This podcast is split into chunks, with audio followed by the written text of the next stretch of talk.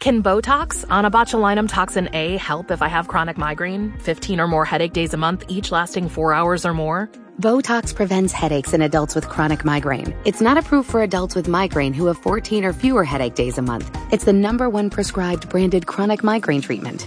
Prescription Botox is injected by your doctor. Effects of Botox may spread hours to weeks after injection, causing serious symptoms. Alert your doctor right away as difficulty swallowing, speaking, breathing, eye problems, or muscle weakness can be signs of a life-threatening condition. Patients with these conditions before injection are at highest risk. Side effects may include allergic reactions, neck and injection site pain, fatigue, and headache. Allergic reactions can include rash, welts, asthma symptoms, and dizziness. Don't receive Botox if there's a skin infection. Tell your doctor your medical history, muscle or nerve conditions, including ALS, Lou Gehrig's disease, myasthenia myasthenia gravis or Lambert-Eaton syndrome, and medications, including botulinum toxins, as these may increase the risk of serious side effects. Ask your doctor and visit BotoxChronicMigraine.com or call 1-800-44-BOTOX to learn more. Hey guys, it is Ryan. I'm not sure if you know this about me, but I'm a bit of a fun fanatic when I can. I like to work, but I like fun too. It's a thing. And now the truth is out there. I can tell you about my favorite place to have fun. Chumba Casino. They have hundreds of social casino style games to choose from with new games released each week. You can play for free anytime, anywhere and each day brings a new chance to collect daily bonuses. So join me in the fun. Sign up now at ChumbaCasino.com. No purchase necessary. VGW. Void were prohibited by law. See terms and conditions. 18 plus. So WWE says, I'll take your hashtag cancel WWE network and I'll double down and give you a million WWE network subscribers and a 20% hike in the stock price. This is the Wrestling is Real podcast and wrestling needs us. It's January 28th, 2015. I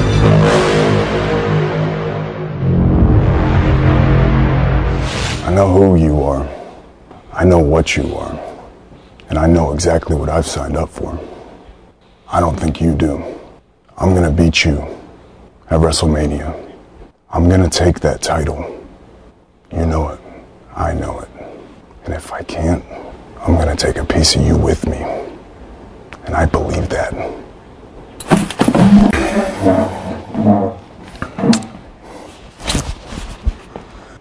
Unlike him, I don't respect you.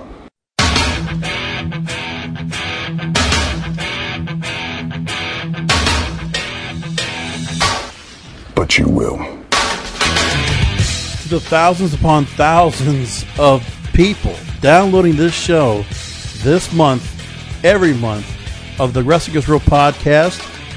For those of you listening for the very first time, I am the king of podcasts, and I welcome you to what I feel is a very landmark edition of this program. It can't be just said to be another Tuesday night in the world of professional wrestling. Joining me tonight is my co host, Jeremy G. We are not going to waste a lot of time tonight. There is just way too much to be said. And knowing the way that you and I, Jeremy, have been talking about just the just the things that's going on in the last 48 hours since we last talked, I can only imagine how much we have to say. Am I correct? Oh, you are definitely correct. It's just the the internet is a buzz with uh, coming off the heels of uh, the Royal Rumble.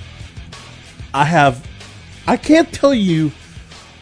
What I can tell you is I have never been so engulfed. It's almost like as if when I first started listening to wrestling podcasts, I want to say back in 2005. Yes, it was 2005. And one of the first ones to listen to was Minority Report. Eh, can I give you the list of podcasts that I listened to? Some of them I haven't listened to ever, and some I listened to. And I'm going to give some credit to some of these podcasters out there just saying, because I did. I was just like a fan where I listen to Don, Tony, Kevin Cass. I listen to Wrestling Soup on Sunday. I listen to. Now, this is from the last 48 hours. Solomonster. I heard his review. I listened to The Law. I listened to Shake Them Ropes was a new one I found out about. I'll shout them out.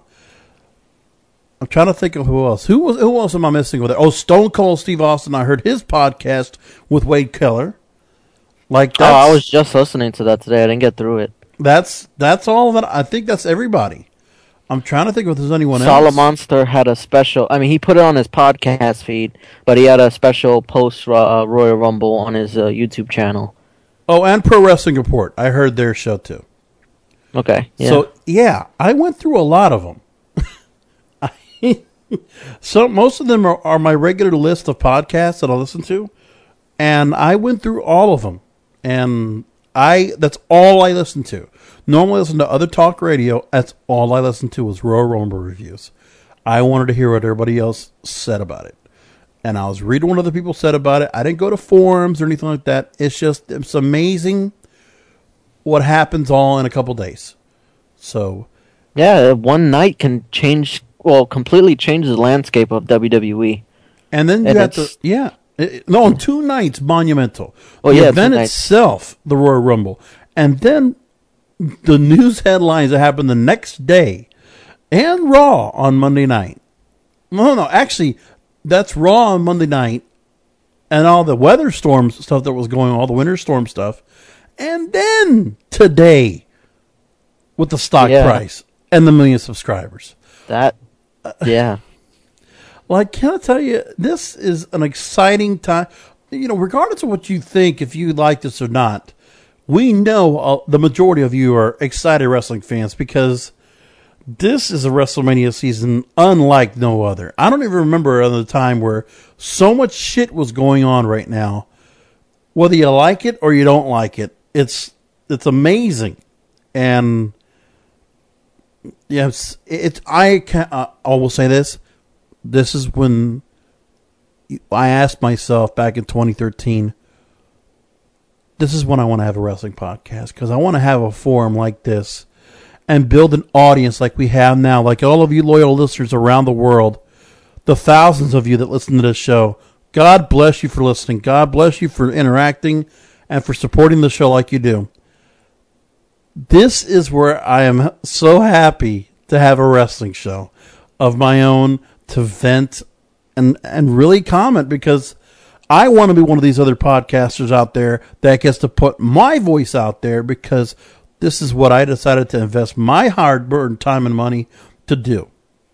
And you know, Jeremy, the thing is you get to go in and join along for the ride and like, you know, Yeah, it's it's one of those things where it's like, and I've said it, I've said it plenty of times before, where I didn't know what I would do if I didn't have like this show as an outlet. Like I don't, I didn't really talk about wrestling outside of, I guess, my friend who I watched the Royal Rumble with.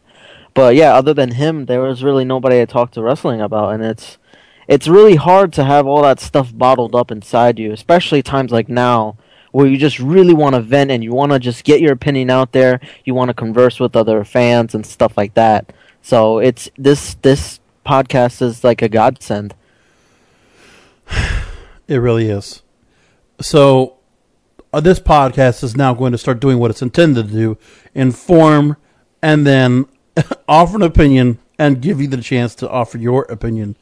So, let's start with headlines. Uh, let me just repreface the course with um, a couple quick things.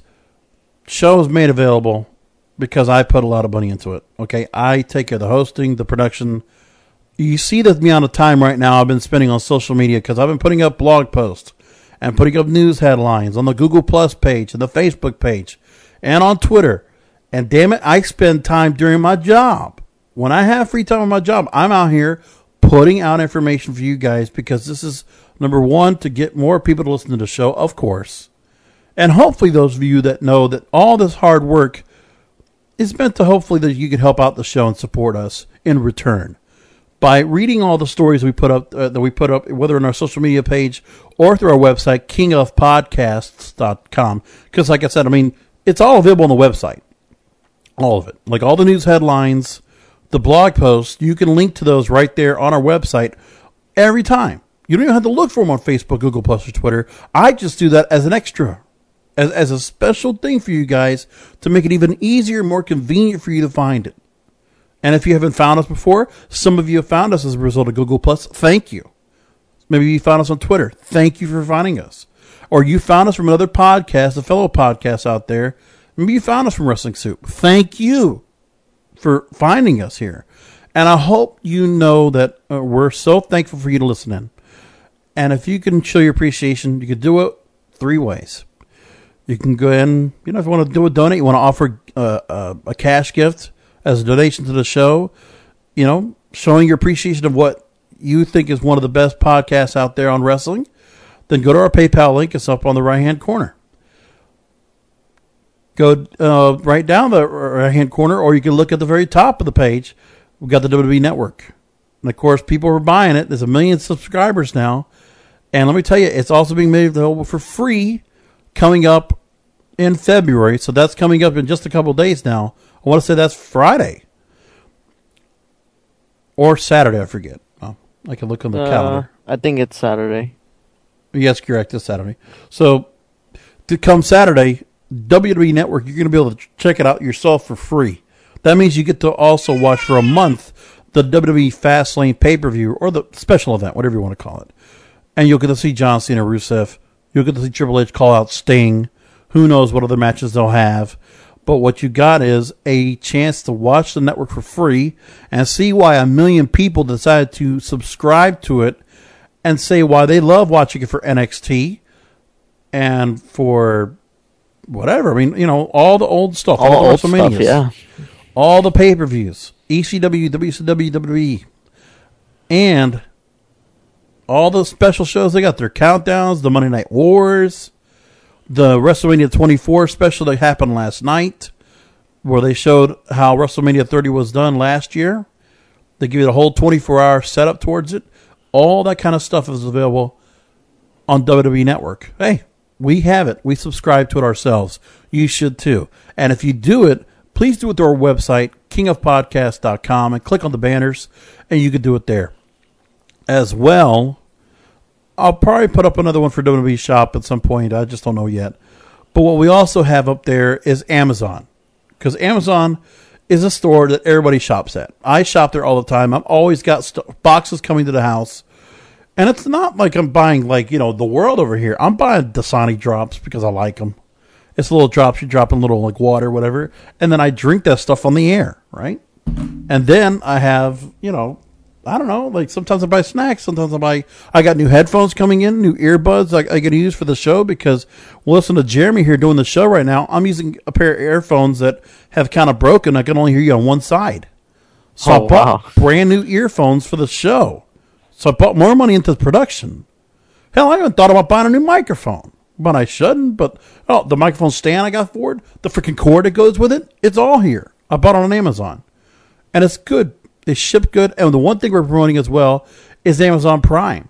When you do a lot of Amazon shopping like I do, you could go ahead and spend you know what seven ninety nine a month and you get free shipping on everything that you buy on Amazon. You get special prices. You get this additional discounted prices on anything you buy on Amazon. Sometimes you get like special products you can't even get yourself unless you have an Amazon Prime account. Plus, you get all the movies and TV shows, like if you're a Hulu watcher, but you get all the shows that are available, new shows that are out there that you want to watch. You got brand new programming like Transparent, Amazon Prime, and you could try it for 30 days absolutely free. It's on our website. Click on the big orange banner, kingofpodcasts.com. Let's do headlines. What do you got? Well, I guess we should start off with the big one. Um, WWE announced, mean, you said it earlier. WWE announced that the WWE Network has reached 1 million subscribers worldwide. Vince McMahon stated, We are thrilled to, that we've surpassed the 1 million subscriber milestone less than a year after launching the WWE Network and in advance of WrestleMania, our biggest event of the year. We remain focused on delivering an outstanding value proposition for our fans by adding new content and new features in the coming year. Um, WWE stock rose 14.79% because of this announcement, closing in at $12.03. This is coming off the heels of the hashtag cancel WWE Network, which was trending worldwide following the Royal Rumble. Amazing.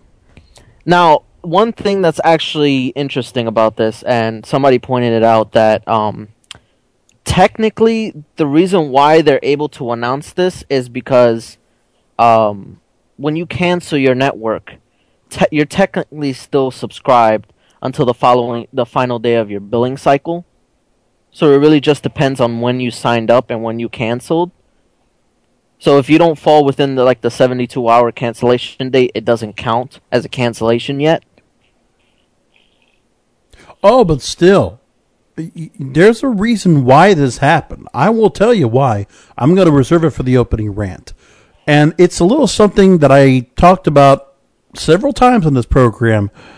And what is it, everybody? Go ahead and say it along with me. Uh, affiliate, Affiliate marketing. marketing. Thank you. Um, no, and it's um, and they actually stated that uh, on Monday they saw the most number of subscriptions or the new subscriptions um, that they've ever seen before. So I don't know. That's weird. No, no, it was on Sun. Yeah, Sunday before the Rumble, they had a, a huge amount of subscriptions, even on Monday after yeah, the they, Rumble. they said Monday. That's where they saw a lot. I'm I'm pretty sure before the Rumble as well, but they said Monday it was a lot. It was more than what supposedly people canceled.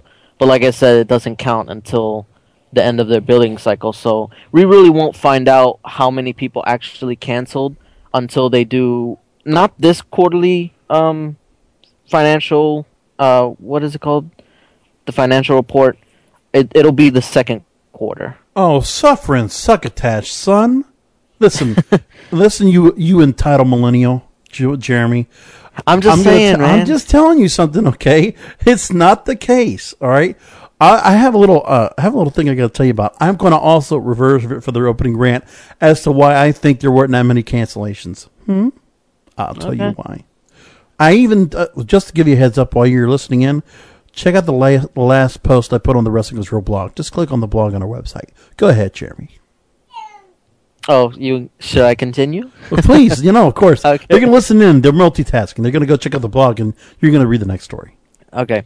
Um apparently uh Titus the the whole thing with Titus O'Neil was a botch done by uh Roman Reigns cuz they apparently were trying to give Roman Reigns the quickest elimination more uh uh what is it? Um Yeah, the thing is, they wanted to, they wanted to have Roman Reigns give Titus O'Neil the new one second record for the quickest toss out in a Royal Rumble match.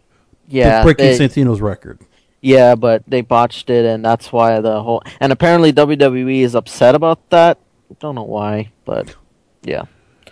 And not as Um, upset as we were about the match. Uh, They're Yeah. worried about such a small detail. Exactly. If that's something that we're worried about, then I think they should have focused more on the match itself than that one little piece.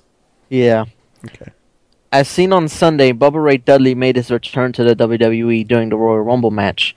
It's being said that this return was a one-shot deal, but WWE officials are open to him returning if he so chooses. No, he doesn't have to come back. No, he And- doesn't have and, to. And I tell you, I don't want him to come back because I want to hope that he goes back to TNA. I want him back as Bully Ray. I don't want WWE to have him as Bubba Ray Dudley. No, absolutely not. Eh, I, I like him more in TNA. I just feel like it's it's WWE. Like I, I know we're really shitting on them right now, but I think Bubba Ray's. really He doesn't depends. need WWE. He has No, the he academy. He is training young wrestlers that will might be up there someday. And he'll he'll probably get in the Hall of Fame with his brother and with Devon and all, and they'll be just fine. They'll get a Legends deal at some point. But for Bubba, uh, for Bully Ray, I'm going to say Bully Ray. I guess it's just like I I would like to see them like tear it up with guys like the Usos and you know even wait in a NXT. minute. Wait a minute. Come on. Hold on. Did you ju- uh, did you just say the Usos? The Usos have put on good matches, Come man. on. That ain't Edge and Christian the Hardys. First of all, what the Dudleys did to the TNA, okay, what they did with Team 3D last year in New York, where you had the Hardys and the Wolves, shit. Yeah. Okay, I'll take those matches before anything to do with the Usos. That's the other problem. Why? Like they could only have been a one-off if they came in the Rumble last on Sunday night. Otherwise, I don't want that team back. It's like, what are we going to do? Bring them back up against the Outlaws again? Come on, Eh, it's not the same. It's like, you know what? That's where the that's that that that's that WWE attitude fan. that's like, you know, we want tables, and I don't want to do that bullshit, man. I guess it's just the nostalgia. That's Let me just say to that the people that always talk about the we won tables for those guys, fuck you. Jeez. I know. I don't know why. I'm in a mood today, man. I am. I know. I I'm- can tell. It's on edge. Damn, bro. Like I got like, a chip, big damn. There's a chip on my shoulder, bro, and I want to knock that shit off. Oh well. Okay, Let's sorry, hope you ahead, do it. um, Randy Orton was reportedly backstage at the Royal Rumble, ready to go, but his return was delayed again due to quote storyline reasons. Other superstars were scheduled to return were Bo Dallas, who has been out due to injury, and Heath Slater, who took time off to handle legal issues. It's fine. Look, it's all money, money, mo- Monday morning quarterbacking now. Like we're really just, you know, you. Yeah. It doesn't. At this point, what we said on the Royal Rumble post show, which if you, although you didn't listen, well, let me just be honest. A lot of you listen to the Royal Rumble post show. Okay, I can't even tell you like that. You know, normally a post show it takes a little that kind of like that trickling effect to kind of like Step into the world of power, loyalty, and luck. I'm gonna make him an offer he can't refuse. With family, cannolis, and spins mean everything. Now, you wanna get mixed up in the family business. Introducing The Godfather at ChumbaCasino.com. Test your luck in the shadowy world of The Godfather slot. Someday, I will call upon you to do a service for me. Play The Godfather now at ChumbaCasino.com. Welcome to the family. VGW Group. No purchase necessary. Void where prohibited by law. See terms and conditions. 18 plus. With Lucky Land slots, you can get lucky just about anywhere. Dearly beloved, we are gathered here today to. Has anyone seen the bride and groom? Sorry, sorry, we're here. We were getting lucky in the limo and we lost track of time. No, Lucky Land Casino, with cash prizes that add up quicker than a guest registry. In that case, I pronounce you lucky. Play for free at LuckyLandSlots.com. Daily bonuses are waiting. No purchase necessary. Void where prohibited by law. 18 plus. Terms and conditions apply. See website for details. pick up steam. That sucker got some downloads, and I'm like, thank you so much for that, man. Um, and also, by the way, we're also about to go ahead and for the month of January, we're about to go ahead and have the most all-time downloads we've ever had on the history of this program in the couple of years on the air. So thank you again for that. Yes. Uh, the NXT Takeover special that will take the the next NXT Takeover special will take place on February 11th. Matches announced so far are NXT champion Sami Zayn taking on Kevin Owens in a non-title match, and a fatal four-way for the D- for the WWE the NXT Women's Championship, uh, featuring Charlotte Bayley, Sasha Banks, and Becky Lynch. Happy belated birthday to Sasha Banks. She's 23. Oh wow! God. A lot of By the way, there. did you uh by any chance catch the WWE 24 special? no, I, I wa- you no, should you watch should- it. It's it's really good. I I didn't go. I went into it thinking it was just another uh uh cash grab for you know WrestleMania 30, but it was actually really insightful and a lot of stuff that I mean, I guess aside from the Hulk Hogan stuff, a lot of it was like really telling about you know what happened backstage and stuff like that. No, what And I, I- did, I, I, I- did was I watched Don. I listened to Don Tony Kevin Castle in the shower. That's what I did. Oh well, you should catch it. And I re- the reason I bring this up is because um, they did a a little segment with uh, Sasha Banks and uh, Charlotte and um, Alexa Bliss, and how Triple H like purposely chose them so they can have that WrestleMania experience, and he wanted them to get that uh, feeling. So and he and he said like you'll be there one day, like you know at the WrestleMania stage. Oh wow! Yeah, it was it was really cool. Like I, I I probably next to the Ultimate Warrior special, that's probably the the second best special on the WWE network. Nice. Yep. Nice. Yeah. Um WWE announced that at the Fastlane pay-per-view, John Cena will be taking on Rusev in a non-title match. Um, it was also announced that a face-to-face confrontation between Triple H and Sting will take place at the event. No, matching on Raw last night. Yeah. Yeah. Uh, I guess they're not really gonna do the whole thing with John Cena and Rusev at WrestleMania. No, I think they're going to. They just started it now. They did the same thing with Wyatt. Remember? No, they uh, they kept them pretty much separated until the the actual WrestleMania match, and then they kept going after that. I guess. It, it just sound like if they do continue, it'd be really weird to have a rubber match at WrestleMania. I guess so, but I mean, I don't know. I, I didn't really feel the a, a big thing about it. It's just I thought it was, was um. I'm just curious on like if they trying to change things up and not really going forward with it, or maybe something happens and it doesn't happen at uh, Fastlane, but it's whatever. Um, Arnold Schwarzenegger has been announced as the latest inductee in the celebrity wing of the WWE Hall of Fame. Arnold was a history. Arnold has a history with WWE, starting in two movies with Jesse the Body Ventura and making multiple appearances for the company throughout the years, including being handed a replica title belt from Vince McMahon himself. That's you know what? That's the best celebrity. Probably the, that's arguably the biggest celebrity they have in the wing. Yeah, I was just gonna say that. Like, he's the most credible celebrity so far in the Hall of Fame, at least that I can think of. I mean, I guess maybe uh, Mr. T, but he's you know he that he's past his time. I think uh, Arnold is still current, surprisingly. Yeah. Um, WWE has released Justin Gabriel from his contract. News broke out Saturday night that Gabriel had apparently quit the company. WWE later released a statement officially announcing his departure from the company. Gabriel has plans has already has plans to continue his wrestling career on the independent surf- circuit as the Daredevil or the Darewolf, PJ Black, and has already been booked for the Pro Wrestling Syndicate show on Saturday. Yeah. Look, the guy had a bad thing because he was kind of saddled with just showing that he could do one move, and it looked like it hurt his ribs every time he did it.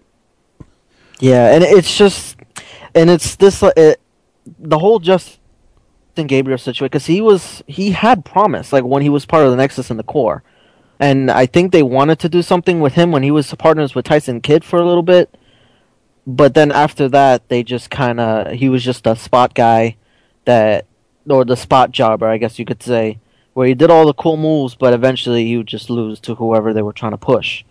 Um, and then he was regulated to NXT for a while, which he, he stayed there for a little bit and uh, the whole this whole thing has me a little bit worried for guys like Adrian Neville because he I can see him fitting into this position, uh, like another type of situation for him as well. But he could also be another Evan Bourne if that guy wasn't so injured. He did pretty well for himself doing, you know, and could do shooting star and he could do quite a bit of moves. So I wouldn't think that Adrian Neville falls in the same spot as an Evan Bourne. Or he falls more into an Evan Bourne spot, and I think he speaks a little bit better from his promos. I, I think what's going to have to happen is that Adrian Neville, you know, it just depends on who you put him up with and how you position him. Because the other problem was is that Justin Gabriel was always set and a part of a group. Was never by himself. He was always that or a tag team. And when they did set him out to be by himself, not much to be said. They kind of told you the story. Oh, he does hang gliding, you know, falls flies out of planes, you know, parasailing. I don't know what the hell they said, or rock climbing. Like Yeah. they tell you all this stuff he does, and it's like, well, who gives a shit? That's what happens. It's like they really didn't care. Yeah. He'll do fine in the Indies. He'll actually he'll do quite well in the Indies. Yeah, no, I could definitely see him like flourishing in the Indies because you know they like that kind of stuff. I mean, he did the NXT route. He was there as long as Daniel Bryan was. So, like, look, that's six, seven years for him, and he's fine. He'll do just fine. Yeah. He didn't have to be the next JTG. He's fine for what he did. So, Yeah, I remember uh, Don Tony mentioning that. I think, or who was it that mentioned that? Oh, um, I don't remember. Yeah, Like I said, I listened to a lot of freaking pay per view or a lot of uh, podcasts this week. I'm trying to scroll down and get some other news. What else you got right there, my friend? Uh, that's all I got on uh, my list. I know there's more. I just didn't get a chance to add it. Um, Oh, no worries. That's what I'm going to go through myself. So, okay. Cool. Uh, uh, ratings, I just want to bring up real quick. Uh, Impact Wrestling on Friday, just a 9 11 uh, p.m. slot Eastern. Three hundred seventy six thousand viewers, or five hundred and eight thousand viewers for all of it, if you're counting the replay or, or the people that got to watch on the West Coast, whatever. So there you go, and that's a little bit slightly higher than they had last month. They're getting about, uh, about about between a third and a half of their original Spike TV audience. They're kind of just still stuck there, kind of doing their thing, and that's pretty much all there is at the moment. Um, pretty much all that can be said. Yeah. Raw, meanwhile, they got four and a half million viewers, and they got a, the the best best ratings they had since the summertime for the show because of everybody really catching up after Rumble after the Rumble because they wanted to find out what was going to be that, what was going to happen. I guess they wanted to see what everybody was going to say, and that's I basically what think, they did. I also think that it has something to do with the fact that they did air uh, the Rumble and the main event match for free, which you know a lot of people who are still hesitant to pull the trigger on um, the Rumble or uh, the network got a chance to see that match, which I, in a way, I'm glad they did that because I think a lot of people need to see that, especially that triple threat match. That was phenomenal, and you know they got to have the biggest audience they possibly could, and that's probably what led to it. Yeah, so the ratings actually though they have it was the highest rating since WrestleMania. Their their in studio show, so it was a three point two eight rating. The uh, April seventh, so the post WrestleMania Raw threw a three point seven last year, April seventh. That tells you how it was, and it's the highest they've done since they did a three point three on February twenty fourth for a post Elimination Chamber episode. That's, that's so the, the the show the Monday after Elimination Chamber. They haven't done any higher since in almost a year. Wow. And I was like when they announced the WWE Network, or actually that's when the network actually. It is Ryan here, and I have a question for you. What do you do when you win? Like, are you a fist pumper? A woohooer, a hand clapper, a high fiver. I kind of like the high five, but if you want to hone in on those winning moves, check out Chumba Casino. At ChumbaCasino.com, choose from hundreds of social casino style games for your chance to redeem serious cash prizes. There are new game releases weekly, plus free daily bonuses. So don't wait. Start having the most fun ever at ChumbaCasino.com. No purchase necessary. VGW Group. Void were prohibited by law. See terms and conditions. 18 plus. first came out was that weekend. Yeah, controversy creates cash. And they did well. What four and a half million viewers almost for the first hour, four point seven for the second, four point one for the third. So there you go. And it's interesting. It, it was a different type of like feel to it. It was more like, you know, you ever have you ever like, and it, it's kind of funny that it happened because of a snowstorm. Because I was really going to use it as my analogy. Like, have you ever been like in a snowstorm where you can't really go anywhere, so you kind of just like, you know, watch certain things and like, I don't know. It had that feel where like you were sitting there with them, like trying to figure out what was going to happen. Mhm. You know, like you're inside stuck somewhere, so you kind of have to make do with uh, whatever you can do, and that's how that's that feeling they gave you, and it, it was interesting. So it was uh, it was a very unique Raw, in that sense. I gotcha. So what happens is this: it's like they did an amazing job for what they had to do in such little time to prepare. They got lucky. You know what? People probably didn't mind to go and watch the Rumble again and catch it, and the and the world title match. Like just those two matches alone made more than of wrestling that you would get to watch on a regular Monday Night Raw episode. And then the interviews, which I hope they get to do. They start incorporating some more interviews like that into the program because I like the sit downs. Oh They do yeah, a good job with those. I think they should show them. And obviously, people were watching them last night. You could do that, and the setup for Lesnar and Reigns to get that started. That landing piece we're going to talk about later on when we talk about Raw at the end of the night, uh, at the end of the show here was amazing. It was it was just it was it was intense. It was great. Couldn't can't say more about it. Now, Yeah. Finally, one quick thing I want to do before we get to TNA news is with WWE Network. There is some new network data that's been released. It's the unofficial network subscriber count at the moment of this actual story as of Tuesday afternoon. One million one thousand four seventy. and they had that from the third quarter of 2014, which is pretty much the last time they actually reported subscriber count, and that was with some of the uh, international subscriptions being made available because it was finally made available outside the country. Um, the last stockholder meetup was Q qu- third quarter 2014. Back in October, they mentioned they quoted 731,000 subscribers. And so they've gotten 24% increase in domestic, and that brought it up to 871,000 in the U.S. So they increased by oh, 170,000 subscribers. International, they have 129,750, 363% increase.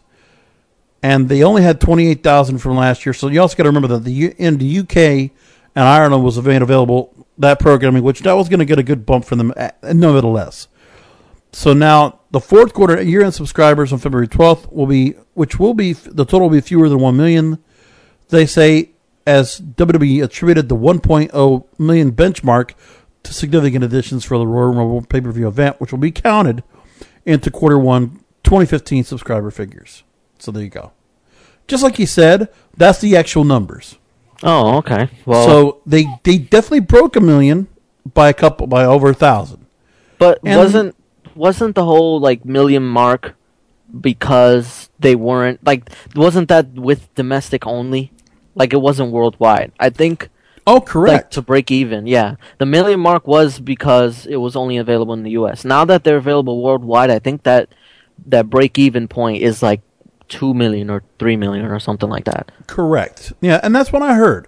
But I will say this is that they got to a million in less than a year.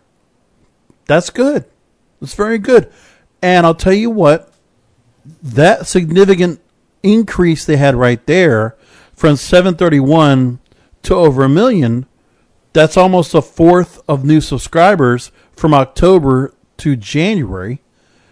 And I mentioned this that I mentioned back in October, there was a point where I said the WWE affiliate network, their affiliate program, which is made available solely for merchandise, they started including the network, and that was a month and a half ago. That was back in December. So between December and now, I'm saying affiliate marketing is the, is is how they got this. Nobody's going to say that, but what happened is this, and this is how they make their money. Because what happens is in affiliate marketing, remember, and besides them doing the marketing they do with their own television programming and their own resources, you know, they don't. They decided to say, okay, we're going to give you two dollars for every new subscription to the network that you get, if you're doing it for them, a straight barter. That's what you're getting is that payout. The point is that for those two dollars you're giving out for every new subscription, look at what happened to the stock price. It went up to twelve fifty. They got a two dollar bump just to be able to announce the million subscribers. Yeah, I So think they made their that- money. They It's they a lot of money right there. I think coming off the heels of the whole hashtag cancel WWE Network, they kind of had to announce this. I think uh, uh, eventually they were going to announce it, but I think they, they were. I mean, uh, uh, they were going to announce it regardless, but I think they kind of did it because of this, like, in, like kind of like in spite of this, just so they No, can no. say. it's not about the fans. It, this has nothing to do with the fans. No, this is no, not the fans. and and, I- and corporate America. Yeah, Wall I know, Street. but the the the the um, the what am I saying? Oh yeah, the stock did drop right after the Royal Rumble because of all this, but then it rose once they made the announcement. I almost made you lose your thought because I started badgering you. I'm sorry, Jeremy. No, it's fine. I know I I was trying to make like because I remember what I was saying, and um, but yeah, no, it did drop, and then it went back up when they announced it. So yeah, it is about the investors, but that was because they they didn't want to lose investor trust. Yeah.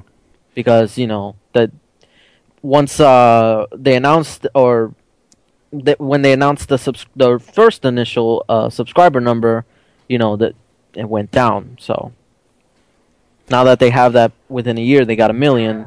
Yeah. Now they can say, okay, then we're on track for however many they need to uh, to uh, start making a profit. How do we make the headlines 30 minutes? I don't even know how we do this. I don't know. Jesus. I still have, this is my final piece of news, by the way.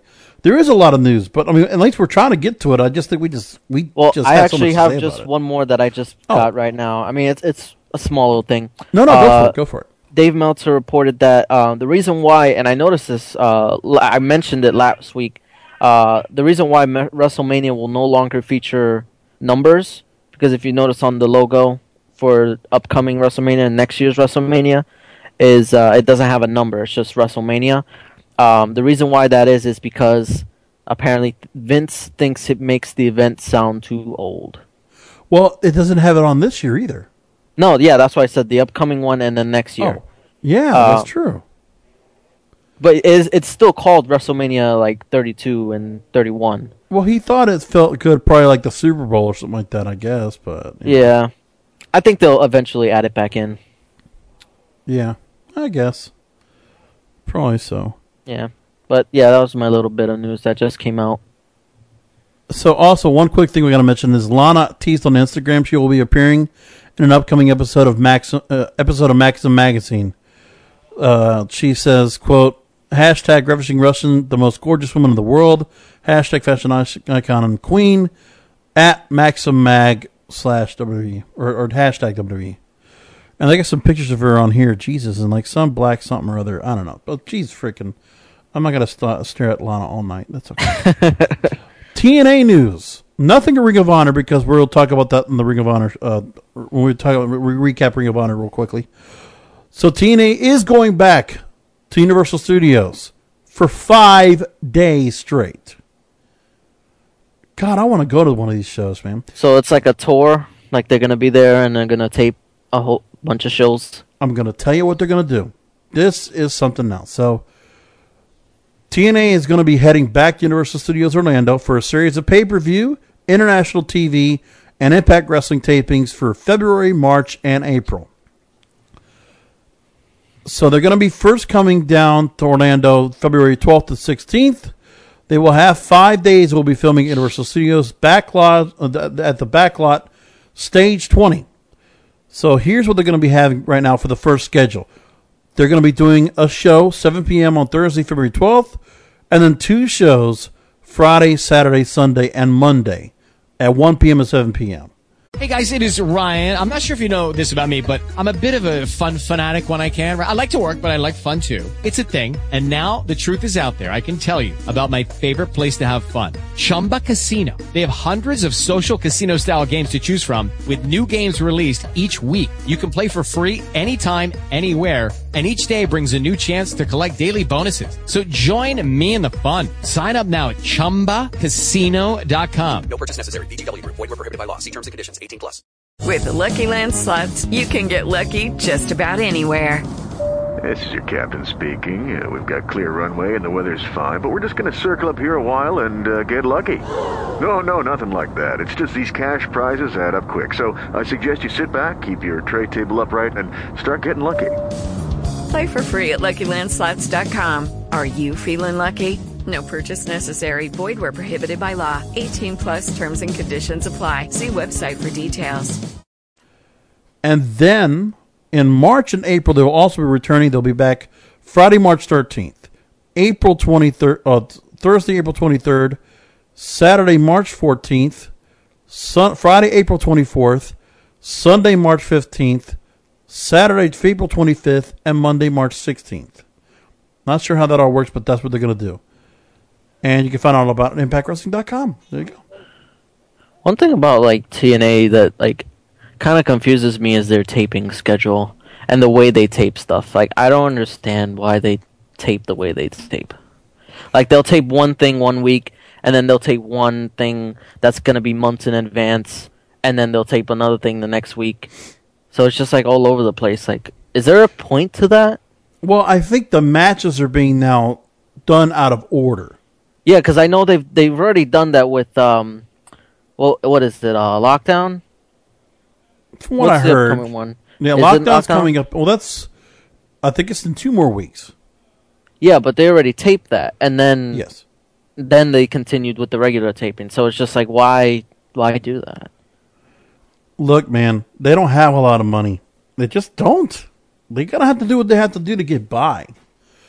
But I guess the good Yeah, thing about them going to Orlando, they're going to probably have a chance where, look, the Orlando schedule always works for them because they can get those guys to come in on the cheap to fly into Orlando, get them to stay in Orlando on the cheap.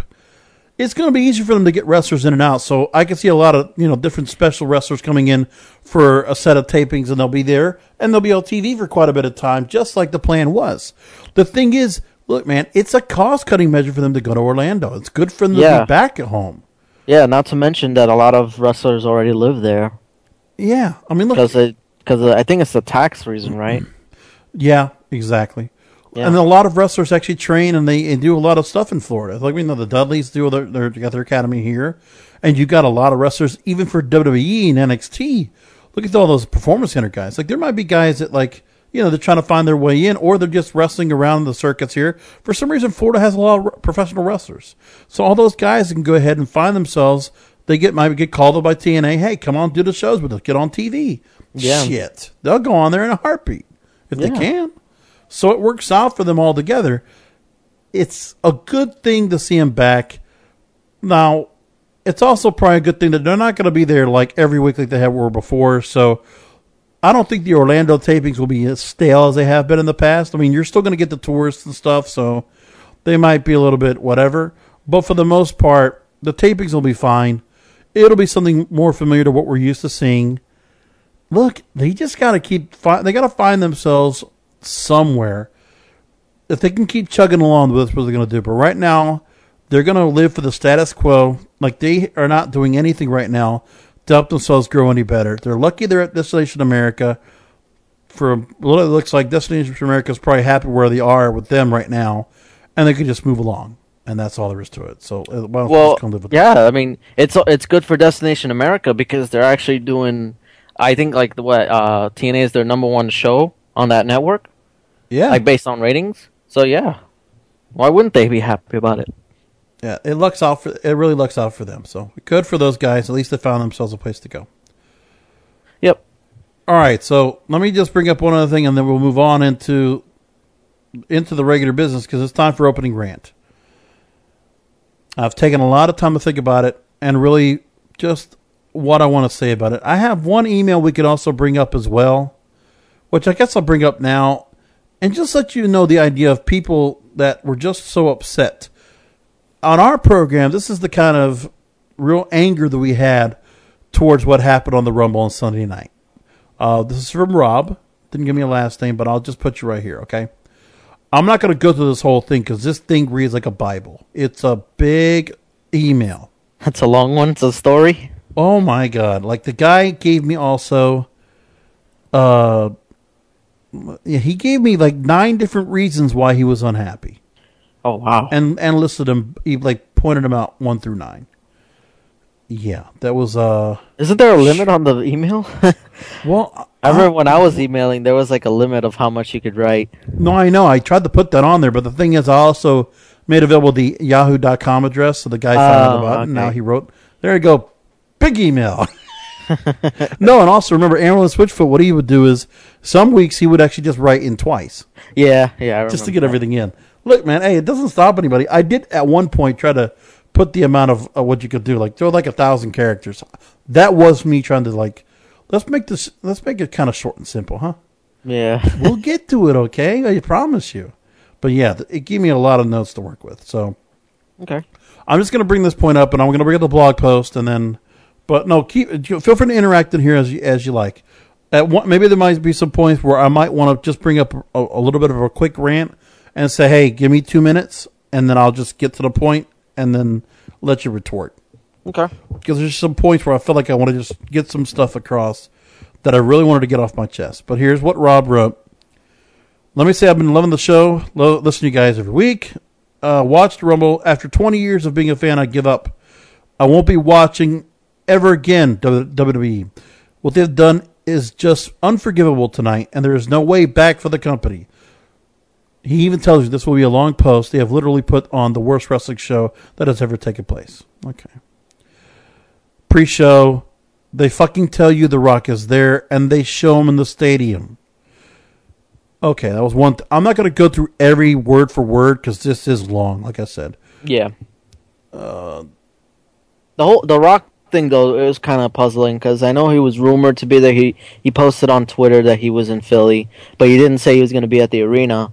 It's kind of WWE uh, alluded to it, so they kind of spoiled it in a way. But it's not a big deal. Nitpicking. I'm sorry. Yeah, I guess. Pre-show, they put those fucking clowns from New Day on it. The crowd hates the gimmicks. It's a shocking gimmick, and the match is worst. Only good thing is a loss. That's what he said. Well, yeah, it was a big win for. Well, I guess not a big win, but it was a win for uh, Cesaro Cesaro and Kidd. Yeah. The Ascension need to go. They're a joke. They're playing a monster team. One's one's out of shape. The other's a skinny midget. Like seriously, what the fuck? God bless Billy Gunn at the age of fifty for carrying these mugs to a decent match. U.S. Intercontinental title being defended, but the New Day's lads appeared twice on the show. Once is bad enough. Mizdow and Miz slowly breaking away as a team. They don't even make Mizdow eliminate Miz. Common sense, what's going on here? Instead, you job Mizdow in a few seconds who the fans love. Great way to shit in their mouth even more, he says. Wow. Man. Yeah, he's Told you, really the going angriest off. email we ever got on this show. Bryan, who not only doesn't win, he goes out at the start. The crowd was was always going to boo the rest of the match. They just killed any heat left in the event after that. If he isn't fitting at the last 30 minutes, then put him in at entry 15 or 20 instead of just setting everyone else that comes out after him to be booed. The crowd had no interest in the rest of the match. How do they not realize the new la- new day's lads coming? He doesn't like the new day man coming in right after he goes. He will be booked out of the build. They will be booed out of the building. Then he mentions the Wyatt family and how they were in together and they they they to- both turn on Bray. Now Harper and Rowan are flopping. It's clear that they, as Day, they need to be a tag team again.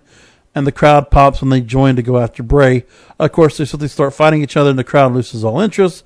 Both are dumb at uh, both are done at WWE. Might as well release them. They're going to be singles wrestlers. Then he complains about Big Show and Kane, 43 year old Paul White, and 48 year old Glenn Jacobs. This here was the worst thing I've ever witnessed WWE do, and it's not even close. This is the sole reason I won't be watching again. wow. These CUNTs should have retired years ago. Big Show literally needs the ropes to stand up. He is gassed after one minute in the ring, and at a combined age of 91, they have eliminated Bray, Ziggler, Ambrose, and Ryback. The crowd barely booed since they were absolutely stunned. There is nothing they can do to fix it's unforgivable. The only people the crowd care about, and the most they get out of shape, irre- irre- irre- irrelevant wankers to eliminate them. So remember the guy's British? If you said wankers? Probably, yeah. The crowd has shown time and time again they want these old fat wankers to just go away in a smart mark town and crowd. They eliminated all the crowd favorites. He is English. Favorites with a U. There is Oh, no okay. forgiving. And that's just purely a fuck you aimed at the crowd. So happy they booed Reigns in the, out of the building at the end. You could even see The Rock wasn't into it, and that's how it was sh- shambolic. Uh, a nice little mentions to Cesaro, another fan favorite, who was made to look like shit last night. Paige, another the fans wanted to see, didn't even get into the fucking ring. Sorry about all the cursing, folks. Last thing I gotta say, happy Cena is setting, right setting up to fight up Rusev now.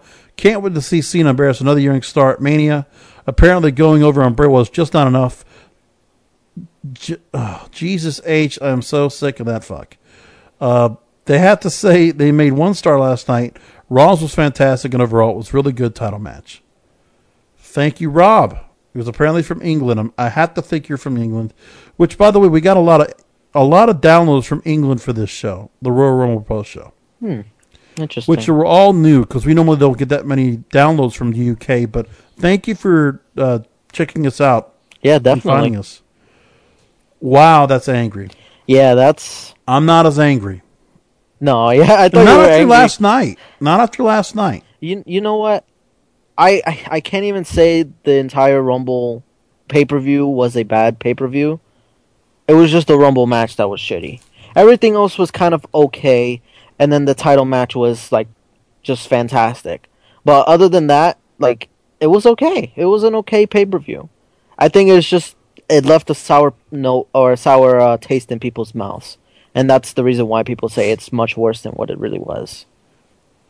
I don't think people let it sunk or people have let it sunk in real, um, like right after. So you know, of course they're gonna say it's a bad pay per view, but you know, come maybe next week they'll probably say it was just a Rumble match. At least that's what my opinion is. I, I Yes. kind of let it sink in. I know on Sunday I was kind of a little bit bitter about it, but um, after you know, You just- might have been a little more pissed off about Daniel Bryan than I was. yeah, I think that's what it was. But you know what? I I've come to realize that it, it wasn't even about Daniel Bryan. Like it wasn't even about Reigns. It was just the booking, and Yeah. that's that's really what it was. Now, I even listened to our show twice. That's how much podcasting I listened to this week. I listened to us twice because I had to listen to our show again to just understand what the what were we saying because I wanted to make sure that I stay consistent with everything we're saying on this program.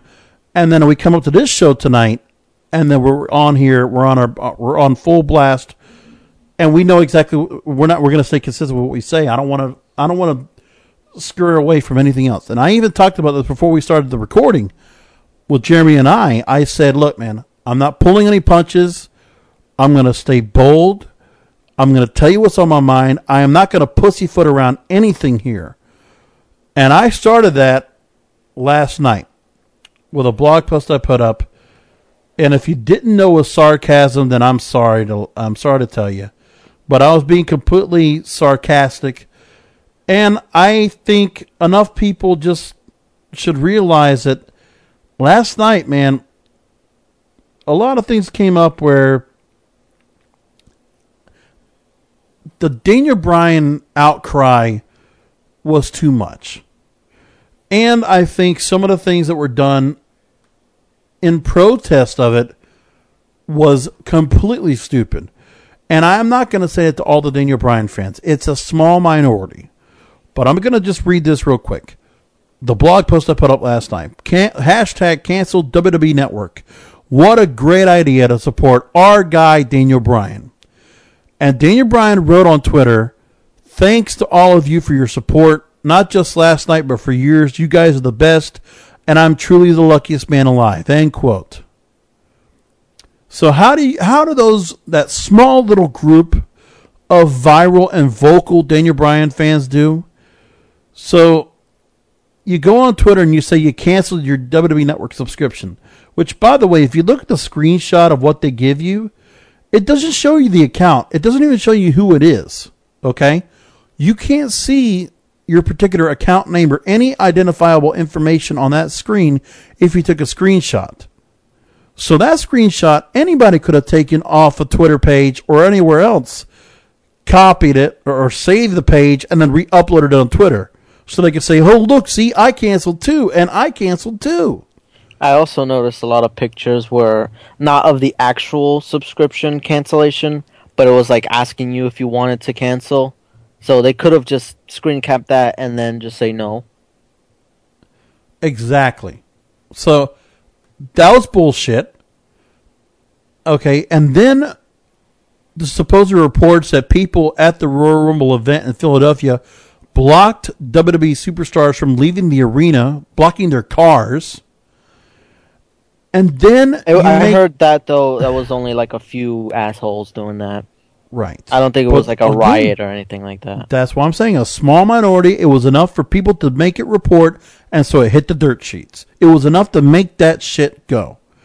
And then the WWE website crashing, and then making the WWE.com people actually preemptively or otherwise have to shut down the website or shut down people for trying to cancel because they think it could be some kind of a hacking kind of scheme or whatever it is. Okay. So I said this, and oh, and Time Magazine, for for Christ's sake, reports about it. They make a story about it. So I'm just reading this last point here. Yeah, WWE sees that overwhelming yet viral minority of quote support as the reason Daniel Bryan is sure to be guaranteed a chance at that WWE World Heavyweight title in a triple threat match yet again because of your support of Daniel Bryan. It's not because of you buy his t-shirts until they sell out, show up in droves and sell out WWE live events and Raw and SmackDown tapings and boo the authority and start up Yes chants at every opportunity. Of course not.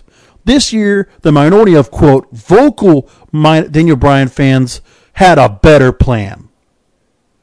So you're going to tell people, oh, So that's how good of a Daniel Bryan fan. Oh, I'm going to cancel my subscription. I'm going to quit paying money to go to the shows. I'm going to boycott you. That's the best way you're going to support Daniel Bryan, your guy? Who works for the WWE? If you don't support them, then you're not supporting him. How stupid are you? I'm like, honestly, do, does anybody think before they actually act on these kind of things and just say, we're just going to jump on the bandwagon? We don't even think about what you're actually doing. Once you once you add the term boycott into the conversation, it loses all credibility. Because anytime something is quote unquote boycotted, it's not really boycotted. It's just a bunch of angry teenagers saying they're going to boycott it, and then nothing really happens. Like, you didn't do this last year. Listen, it's not as if the No, company last, doesn't last listen year to was you. Hijack Raw. Remember? Yeah, but remember, they listened to you. Last year, they gave you what you wanted. They gave you the him and the damn main event. They personally pigeonholed him in two matches for you. And gave him the WrestleMania main event and the championship, and he got his moment. Honestly, Yeah. guys, how greedy can you be?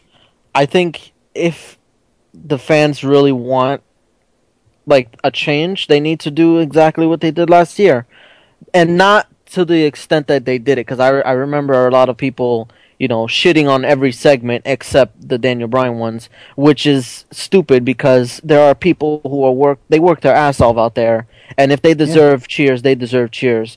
Just because they're not Daniel Bryan, they don't deserve to be booed. So if you're if you really want to support Daniel Bryan, support him. Like be as loud as you can for him, but Right. don't neglect the entire card as well, because that's just ha- redundant. Right. He doesn't have to be champion. He doesn't have to be in the main event. Look, man, this guy has done very good for his career in this company. And you know what? I'm sorry the guy got injured and he got hurt. And you know what? Dave Meltzer on the law, and it was also repeated on the, on Don Tony Kevin Castle last night. The company should have waited till February. They didn't have Yeah. to bring him back for the Rumble, or else we would have never gotten any of this. And uh, that's one thing I I just can't understand. Like why WWE insists on trying to sell you the Royal Rumble. The Royal Rumble sells itself based on the Royal Rumble alone. You don't need to bring back guys prematurely. Daniel, Daniel Bryan could have been at home until after the Royal Rumble. Maybe coming out last night if they were doing Raw, and you know come out and cut a promo and say I'm you know I'm gonna get back into the main event because I never lost my title and this and that. But no, they decided to have him come back to get people excited about the Rumble, which they were already excited for the Rumble. It just doesn't make any sense. Exactly. You, I'm you didn't even need Brock at the Royal Rumble. Now, granted, without Brock, that Royal Rumble would have been shit. But if Brock was on it or wasn't on it, I don't think people would have thought twice about it. Judy was boring. Hello. Then Judy discovered ChumbaCasino.com. It's my little escape. Now Judy's the life of the party. Oh, baby, Mama's bringing home the bacon. Whoa, take it easy, Judy. The Chumba life is for everybody. So go to ChumbaCasino.com and play over 100 casino-style games. Join today and play for free for your chance to redeem some serious prizes. chumba ChumbaCasino.com. No purchase necessary. Void where prohibited by law. 18 plus terms and conditions apply. See website for details. It is Ryan here, and I have a question for you. What do you do when you win? Like, are you a fist pumper, a woohooer, a hand clapper, a high fiver? I kind of like the high five, but if you want to hone in on those winning moves, check out Chumba Casino. At ChumbaCasino.com, choose from hundreds of social casino style games for your chance to redeem serious cash prizes. There are new game releases weekly, plus free daily bonuses. So don't wait. Start having the most fun ever at ChumbaCasino.com. No purchase necessary. Group. Void where prohibited by law. See terms and conditions. 18 plus. If you look at the actual entrance of the match, because one thing that has not talked been talked about on any podcast here is that part of the reason the Rumble match was such shit is because you look at the roster and you look. Besides, if you take away the people that they brought in, in Bubba Dud, Bubba Ray Dudley, D, Diamond Dallas Page, and the Boogeyman, all these surprise entrants. Besides that, how many people that are mid card stars right now that are normally in this match that usually make it for a very star studded Royal Rumble event? How many were out there that people really cared about? You can obviously see if you go through the list. Look, Miz, you know they're kind of doing some things with, so he's still somewhat relevant. R-Truth is still relevant, but then you ask yourself, okay, you treat Luke Harper and Eric Rowan like shit. Bray Wyatt was treated well. Like he was one of the, the standouts. Curtis Axel has not been made important in a long time. And, but just think about it as well. Like in the last two years, look at some of the guys they've squandered. Like you see, like an endless running down the the uh, running down the the ramp of all these guys they have failed on all these failed projects. And you say to yourself, I'm saying to myself, this is what the WWE off season is supposed to be for to build some better people. Like some of these gimmicks you're trying to pull off on us. How about getting some of them to work? Miz and Mizdow, that was one that actually worked. New Day has failed miserably. Then you have Fandango, who has been repackaged again and really nobody cares about. Sin Cara has been off TV for months. And, you know, that's another, oh my God, extremely failed gimmick. Like, he's back in NXT right now working Lucha Dragons and does a little bit of work on TV now. And he won that fluke win over Bad News Barrett. But look at the people you have that are out here that were failed gimmicks, failed mid card wrestlers that just never went anywhere. Just go down the rest of the list. Okay. I mean, you have Adam Rose, another guy, and Big E. Uh, Well, again, like it's a new day. Five, six, seven, eight guys. Zack Ryder, a guy that's completely washed up now. Like it's like he's irrelevant now. But he's like just the, the whatever the jobber, and he's out there, and that's it. Titus O'Neil, another guy nobody cares about. They're failed gimmicks. This is a big problem with this company where you got to at least have some guys that people kind of give a shit about.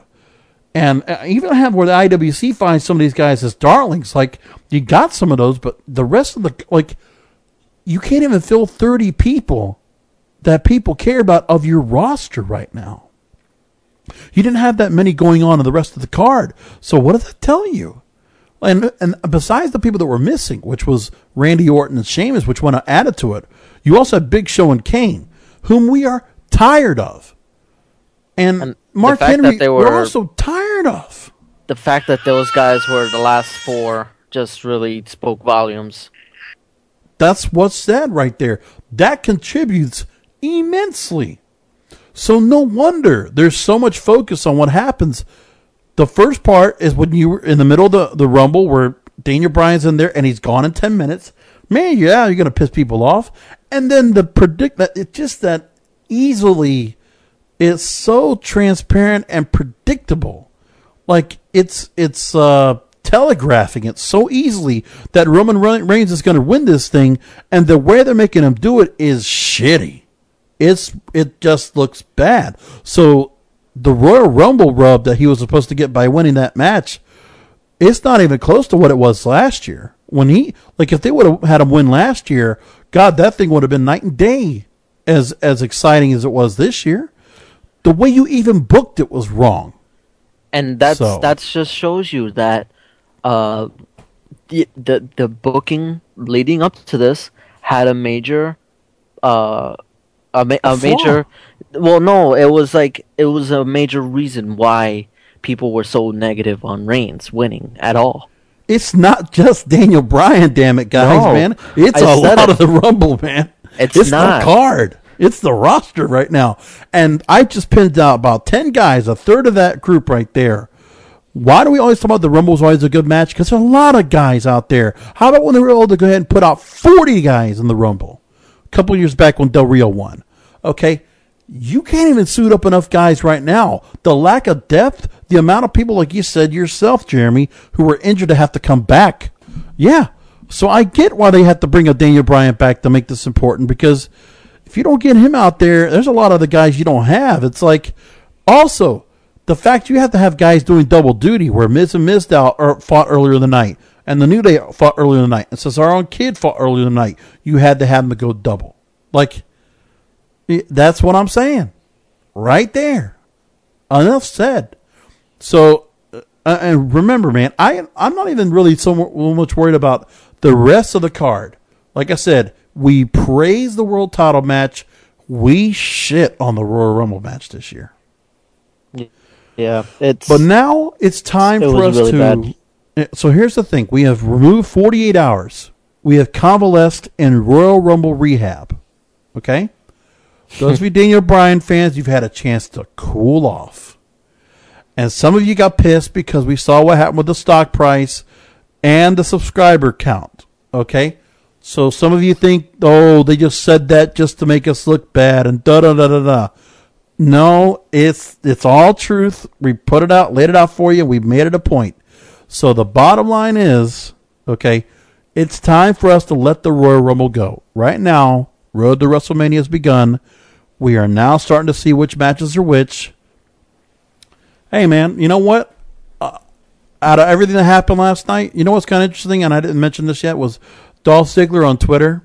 He actually offered, you know what? After what happened and all the outcry from the Rumble, I think you and me should have a match and show off, and we should tear it up, and, and we should steal WrestleMania. What do you say? And Daniel Bryan wrote back on Twitter, "I'm in." I seriously hope that wasn't just a joke. If if that's really If a that's a match, match, that oh, I'm all over it, man. Definitely steal the show. I, I think honestly, people will watch just for that match. Why not? Yeah, they're not. They're Oh. not doing anything apparently. Well, I mean, there is rumors that uh, Daniel Bryan is going to be facing Sheamus, but those are rumors. So Well, I don't know. Look, and who knows how that match is going to happen. Look, man, and again, everybody making a big deal about the WrestleMania main event. John Cena for the second year is not even going to be in the main event. Okay, that's the top guy. yeah, Okay, everybody, you entitled millennials. And see, Jeremy, I'm, I'm talking about you. I think you're a different breed of millennial. I'm a different breed. I, I think you're well. You know, you are a different breed because you're not entitled. Damn it, you're a working class millennial. okay, okay. You're I guess that feels okay. That makes me feel a little better. It's just, hey, come on. After I, uh, come on, son. After I kind of praised you a few weeks back, man, I, I, said, I you know, know, I know, I know. come on, brother. I mean, I pump you up on this show, man. I motivate you, man. Come on now. You do, you do. So the point is, yeah, you're a different kind of millennial. But let's talk about your your your, your brethren out there, the entitled ones out there, the entitled generation. Grow up. Seriously. Let this go. Let it go because you know what? Once we get to Raw, I'm going to tell you that my faith in WWE was restored because I complained on this show on Sunday. How the hell do you start rehabbing and trying to build up the story for Roman Reigns versus Brock Lesnar at WrestleMania? And last night, they did an incredible job with not they didn't have to do too much, man, but with the conditions they had and what they decided to say, I am now pumped and ready for Lanes or for Reigns and Lesnar. I am ready to go. I'm so ready to go. I'm still gonna reserve judgment because, I mean, it's obvious after what happened on Monday that they really are gonna go full force with um, Reigns and Lesnar.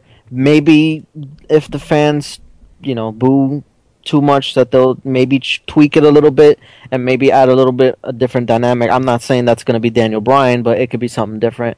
But I'm willing to reserve my judgment on this match until a few weeks out because they could they could restore some uh, some credibility for Reigns. There's And- still time this week, Jeremy. Because just Oh, yeah, a quick yeah, reminder, by the way, I forgot to mention. So for those of you listening in to the program on Wednesday or Thursday before SmackDown, SmackDown's a must see because what was supposed to happen on Raw is going to happen on SmackDown, and SmackDown's live. yeah, so Treat it like a Raw, folks, and Yeah. it's a two-hour show, which is fantastic. So it's gonna be Raw down or Smack Raw.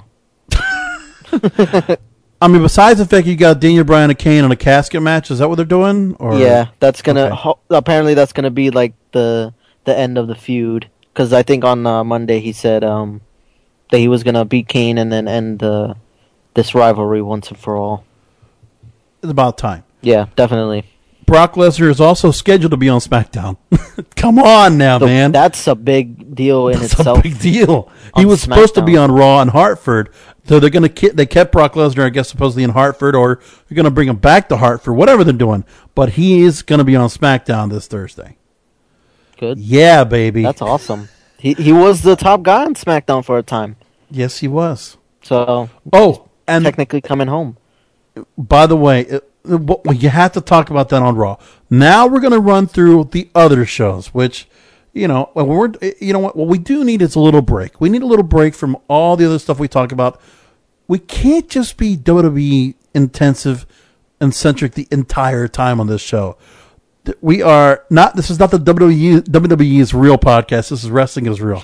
so we have to talk about the other bread and butter shows, which is our other three shows we talk about: Impact Wrestling, Ring of Honor, and Lucha Underground. Not in that particular order, but we'll do that. So, Okay. just a couple quick things to bring up on the shows this week. Let me pull myself all the way up here. So, Impact Wrestling, okay. Was watching Eric Young, and he had his match with, uh, you know, he, he could be out there. He had a, what was it? They had a tag team match. It was him and, um, I forget who it was, but it was against Roode and Angle. Was MVP? No, it wasn't MVP. It was somebody else that was out with him. I forget now. Um, All I know is that when I watched that match with those guys, Eric Young cannot play heel in the ring. Now he can play it most likely when he's out doing promos, but I think that guy forgets what to do when it comes to the ring because why is he trying to clap and get the crowd started up? I don't know. I guess because they were like like really not reacting to anything. Yeah. I just thought it was the first thing I noticed about that, where he's they're trying and they're trying to do things with him, and it's just, you know, it's not working. Yeah. Here we go. Um. Yeah. Oh, then that's the part where you know now Lashley gets to talk because he's trying to say you know, uh, MVP's trying to say this is Kenny King's title, this is Eric Eric Young's title, this is Low Ki's title, this is Samoa Joe's title, and then Lashley just be- says, "It's not your title, it's mine. I want it back." We also then saw Havok and Gail Kim. That was great. And again, continuing to give Awesome Kong out there with Havok. They also got their hands on each other a little bit, but just a little bit. I mean, whenever they're going to be doing something with him, I can't wait. It's going to be great. Yeah. Well, and also another. Oh, go ahead, man. No, no, no. Go ahead. I was just gonna say, like, I wonder how long, like, they're gonna keep it going. Because, I mean, there's only so much you can do with him at this point, you know. Yeah, I just it sucks that the mouthpiece is gone. Lashley's still a badass, but I don't like him as a I don't like him as a face necessarily. Maybe they can build him up. Maybe this will work. But him against the beatdown clan, I mean, it's the best they could do right now. And so MVP and Lashley will take on each other, I guess, at some point. and that's Well, he's fine, injured, I no? guess. And, well, they say that, but I think they still had like matches going on. But by the end of the New York tapings, I think they were he was injured. Yes, something like Oh, that. okay. Uh, oh yeah, Matt Hardy takes on James Storm, but the plan is is that the Hardys are going to probably take on Abyss, and well, that's when they're going to do Abyss and Storm for the tag titles, and I guess it's going to be at Lockdown. That's when they do the whole thing, and then we'll get to see Jeff Hardy fall off and really bust his ass on a on a pair of stairs again. That guy just it's just incredible. Yeah. Oh, that's right. Low Ki and Eric Young taking on Kurt Angle and Bobby Roode. Okay. Uh, Again, I just was like a little pissed about that. I was just like, what are we doing with that? It's like you know, just doesn't. Yeah, work. it's still like with Eric Young, like they're is he, he's not a part of the clan, but he is, but he's not, but he is. I don't know. And he's still wearing his Showtime Eric Young trunks. Like, can we buy some new ones if you're going to be heel, or just wear like a different like pair of trunks, like black or They're, something like they're that? on or a budget. They're on a budget. Unless, he unless he has them in pays uh, trunks. if he pays uh, out of pocket for it. But no, what do you mean he doesn't have money? He's got that you know extreme cat uh, off the hook extreme catching. He's got that Animal Planet money. He's got some money. Oh yeah, I forgot he has another show. Yeah, bro. Yeah, come on, come on, Eric Young. Dude, I know you're good, man, but come on. He's got that. He's got the extreme off the hook uh, that, and he's got that other one he does now. I forgot. He was doing a couple different things. So yeah, go go go do something, man. Come on now. Um, and then they do a thing where oh the, oh yeah the the fight outside in New York City on the streets. That was like kind of interesting. That wasn't bad how it looked. Um. Oh, and the other thing I got to mention was Feast or Fired. So Yeah, I, I it's weird that they chose to do it now because usually that's a Thanksgiving like type of match. Yeah. Why call it feast or fired? Why not just call it something else? I don't know, but I it's mean, just I- people notice notice that. That's all. What now? Was it a real like legit firing? Because I know they did that last year with uh, well, not last year, but the year before with uh, Chavo. Mm, Chavo went, went went away. And yeah. yeah. he legit got fired. So I wonder if well, they released him. You know, yeah, yeah, pretty much. So no, probably Velvet uh, Velvet Sky's contract is probably done, and she, yeah, goodbye. Uh, we'll miss you. That's right. She'll be okay. there's enough, there's enough knockouts out there to look at. I got Brooke and Gail Kim and Madison Rayne and Taryn Terrell. Like, you know, Velvet's been out there for a long time, and there's not much more you could do. And I mean, be- be- beautiful people they can't just hold on to anymore. I don't know. Plus, that beautiful people gimmicks, they really they ran it twice. It's it's kind of run its course. Yeah, true. Plus, they don't have a lot of tag team knockouts, uh, tag team matches they could really do. So, it's kind of just left there. Yeah, they gotta. They don't have an influx, so they gotta kind of keep it singles. Exactly. Exactly. Uh, so here it is. So the, the Feast of Fire briefcases were open at the end of the night after they had a match, which the match just kind of sucked anyway. It was just weird. It's like, okay, so they go around, then they go and grab their briefcase and they run away. So it just felt, the, the match just felt weird anyway, but that's what they decided to do. So there you go. Yeah. They didn't even mention like, oh, somebody has the briefcase. It's just kind of like they just went along and did it. Oh, okay. Uh, so Austin Aries is now earned a world championship title shot. Magnus now has a tag team title shot, but during the match with Bram, there was a whole thing where he stole the briefcase from Bram, and now Bram and Magnus are now at odds, and they started beating each other up. And Rockstar Spud now has an X Division shot after all that was said and done. So there we go. Um, Impact, you know, the other thing I didn't like was also like the, the way they're trying to break the fourth wall. Like when you see Josh Matthews just sitting there saying, "Oh yeah, this is the audio guy. We're just getting ready for another segment," and we're just like, "Yeah, man, man, can you just make it sound like you're just not even doing this like in real time anymore?" It's like, God, this feels like such a tape show now. It's like when I saw him back there in the audio suite, I felt like I was watching like an old like WWE Mania or Velocity or, or Jakked or something like that. It was like one of those sun, Saturday morning shows. It was just like a recap show, you know? Yeah. That's bad. Yeah, well, you know they're gonna have those from time to time. Like it's not like every show can be like uh, uh, a heavy hitter. You know they gotta save that because they can't really afford to give those away anymore. You know. But I think they're only doing that just for these New York shows because they really didn't have like a place for them. Probably. They're gonna probably make it where they could do the. I think they're gonna have to learn that. Look, number one, when they go out to the UK, you're gonna have to get back to like having the announcers outside the ring. Like the one thing you have certain dynamics that you have that you have taken away from doing that. Because one thing they used to always do, especially when TNA was in the Impact Zone, how many times did you have wrestlers out there talking on commentary? You've taken that away. You've completely taken it away. So it's just Taz and Josh Matthews kind of going. Plus, they're just kind of like dressed like half-ass. They're in street clothes, and they're really just like not. care- And Josh Matthews, Jesus H, you're sitting back in the chair, sitting all the way back in the booth. What are you doing? Yeah. What are you doing? So I'm just kind of like weird about that. So yeah, Yeah. It's. that's Impact Wrestling, folks. Yeah. Pretty much.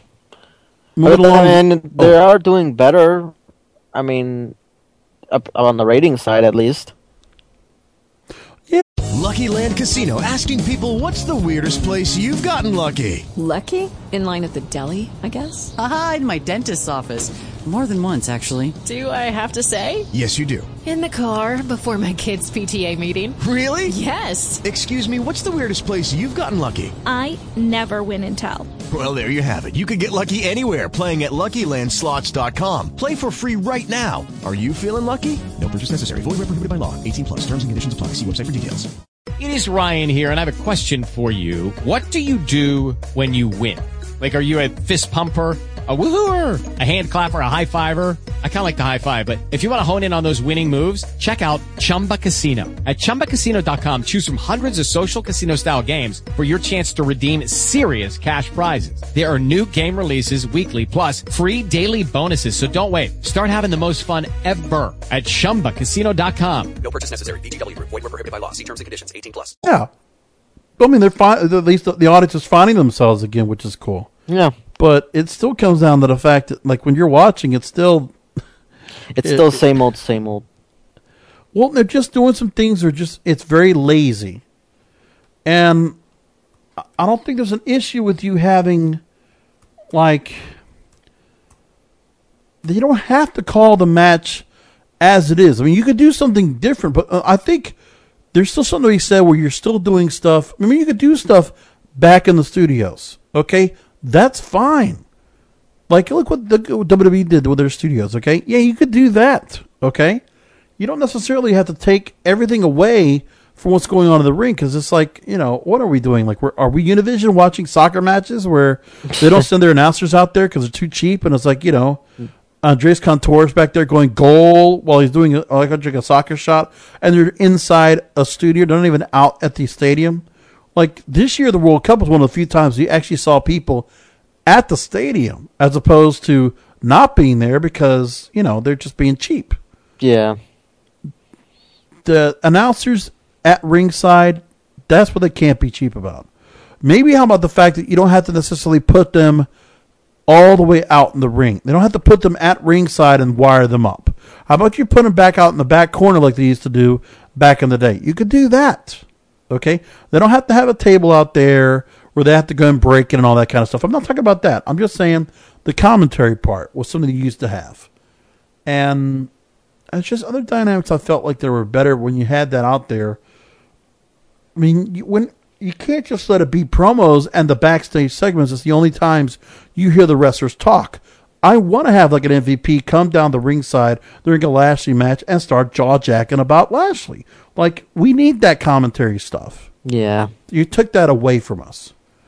And it'd be nice to see Josh actually get dressed up in a suit again instead of trying to dress up in like some, you know, little, you know, whatever jacket he was wearing, like some little cool, Yeah, the- cool for school kind of hipster. Yeah, look. the preppy type look. Yeah. Yeah, stop that, man. Stop that. Damn it. Uh, so that's just something I just noticed. Lucha Underground. So, uh, since the first set of tapings, I realized there are mats on the floor. Remember, it was all concrete in the temple. Yeah. I- there are uh, they mat, must there are dirty mats that. on the floor. Yeah, they yeah because changed it because- you know what? Because wrestlers might get hurt. Yeah. I was just gonna say that because yeah, it's pretty dangerous to just leave it on the floor like that. Like, if you ever watched the Rise and Fall of WCW the DVD the D- WWE put out, I saw it a while ago, but I don't remember much of it. Well, it was during the Bill Watts era. He was saying like, "Well, I'm going to turn, to, I'm going to change it around. You can't throw guys over the top rope. You can't go off the top rope uh, to make a, a move. You know, that, that's a, a disqualification." And then I took the mats outside the ring because I'm like, "What are you guys, a bunch of pansies? if you're going to hit the whore, you're going to hit hard concrete." Yeah. So like, it was done back in those days. I'm like, it was kind of like that's what they were trying to do with Lucha Underground. But yeah, Lucha Underground, you're not so, you know, dirty Aztec kind of thing. They they afforded mats. Um, just notice that. So Yeah. okay, uh, I'm very impressed. By the way, I want to give a kudo to Vampiro. His commentary and his interviews are getting so good now. Yeah, they're getting much better. I'm I'm growing a little. I'm growing accustomed to him now. I I remember I remember when Vampiro was in WCW. I liked him as a wrestler. I thought he was cool shit.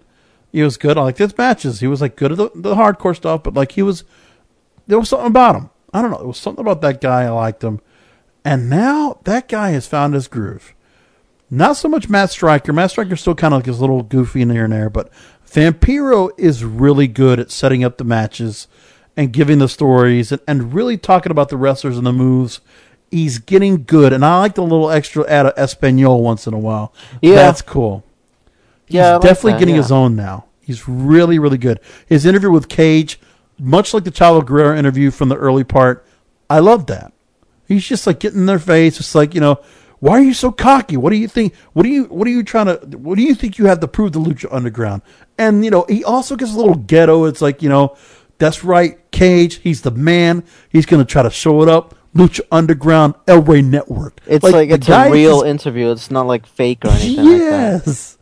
He's good. Oh my God. I never thought Vampiro was going to get so good, but he has gotten better. He has really gotten better. And you know what? You can do whatever you want. If they're talking about Jim Ross is supposedly going to like possibly join the team and like split time with Vampiro, keep Vampiro in commentary. He's doing a really good job.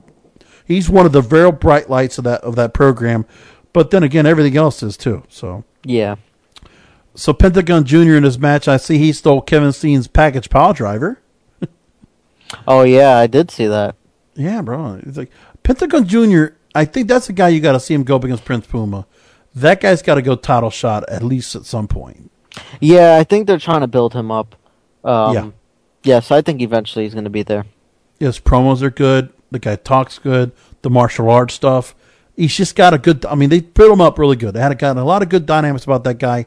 I really enjoy him a lot. Yeah. Oh, and then of course we can't get enough Mas sexy star. oh my god! You know the girl is hot This announces it, but man, even I'm tired of seeing sexy star every week. Every week. No, I'm not tired of seeing Sexy Star. I'm just tired of her announcing her name. just have her come out and just don't even announce her name.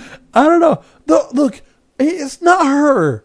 It really isn't. Okay, please don't give me any hate mail because about sexy star.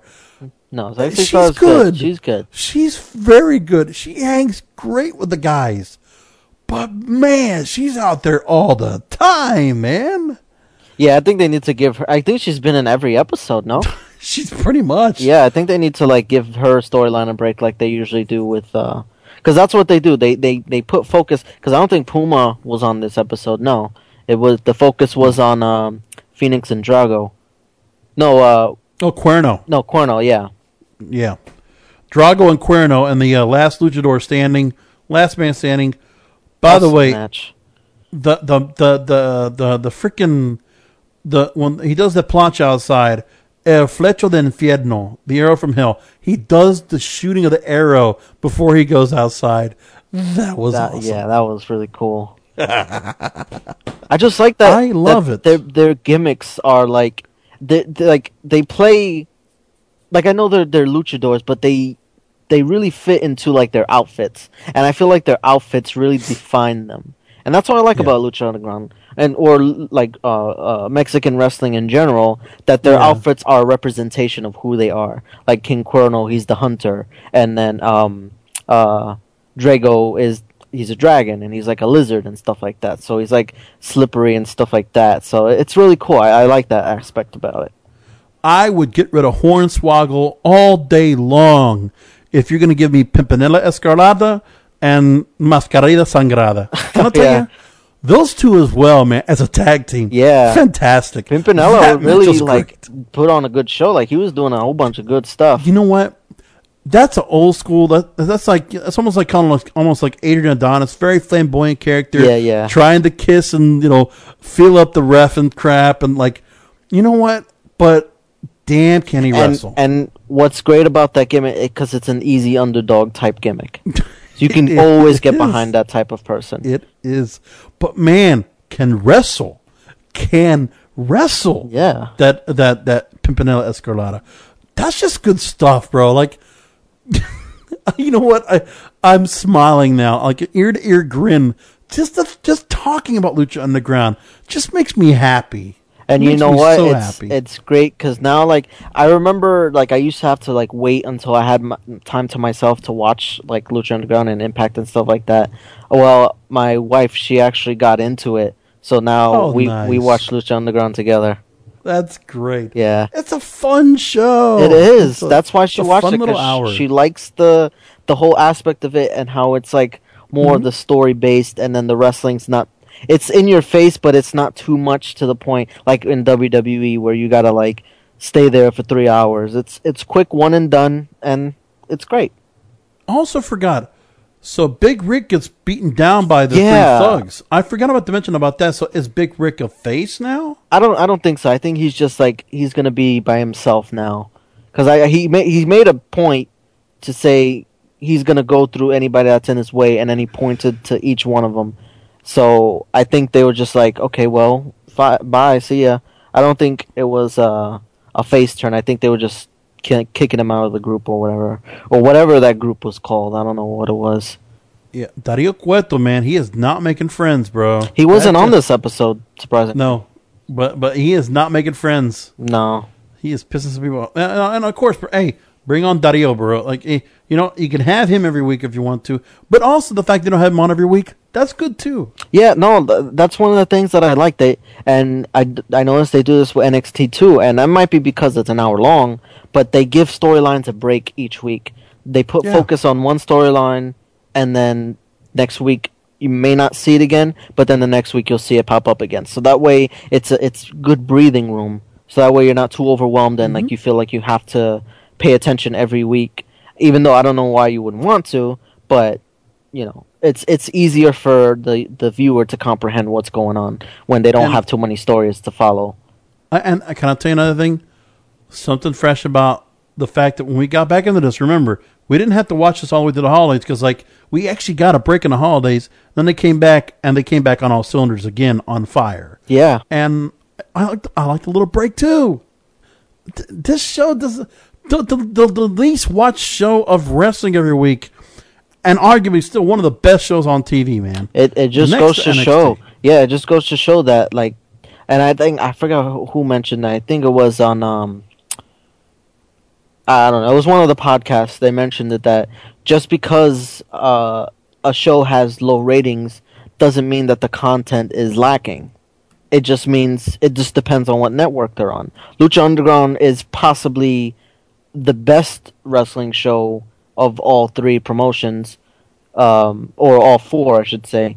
But obviously, they're not on a big network, so they're not. They have the least ratings. exactly. So So moving along, uh, I guess I'll bring up what, what, what went on with uh, NXT. I don't know. I, I always I always missed NXT. to- I didn't see it. I always, you know, it's as if I almost feel like I need to bring up NXT every week because it is starting to get to the point where it's like we do gotta. It's enough to talk about every week. Then you did mention earlier in the in the headlines that February 11th is the next NXT takeover coming up in Orlando. Yeah. Um, and of course, man, you know, come on, you're gonna have it in freaking Columbus in a few weeks. You know. Yeah, I got to start catching up. Even though I think the the Columbus show is just a live event, but still, I uh I want to watch. I well remember I went to the live event down here in West Palm. It was great. Yeah. And you're you guys going to get a better one because you're going to get all the main stars.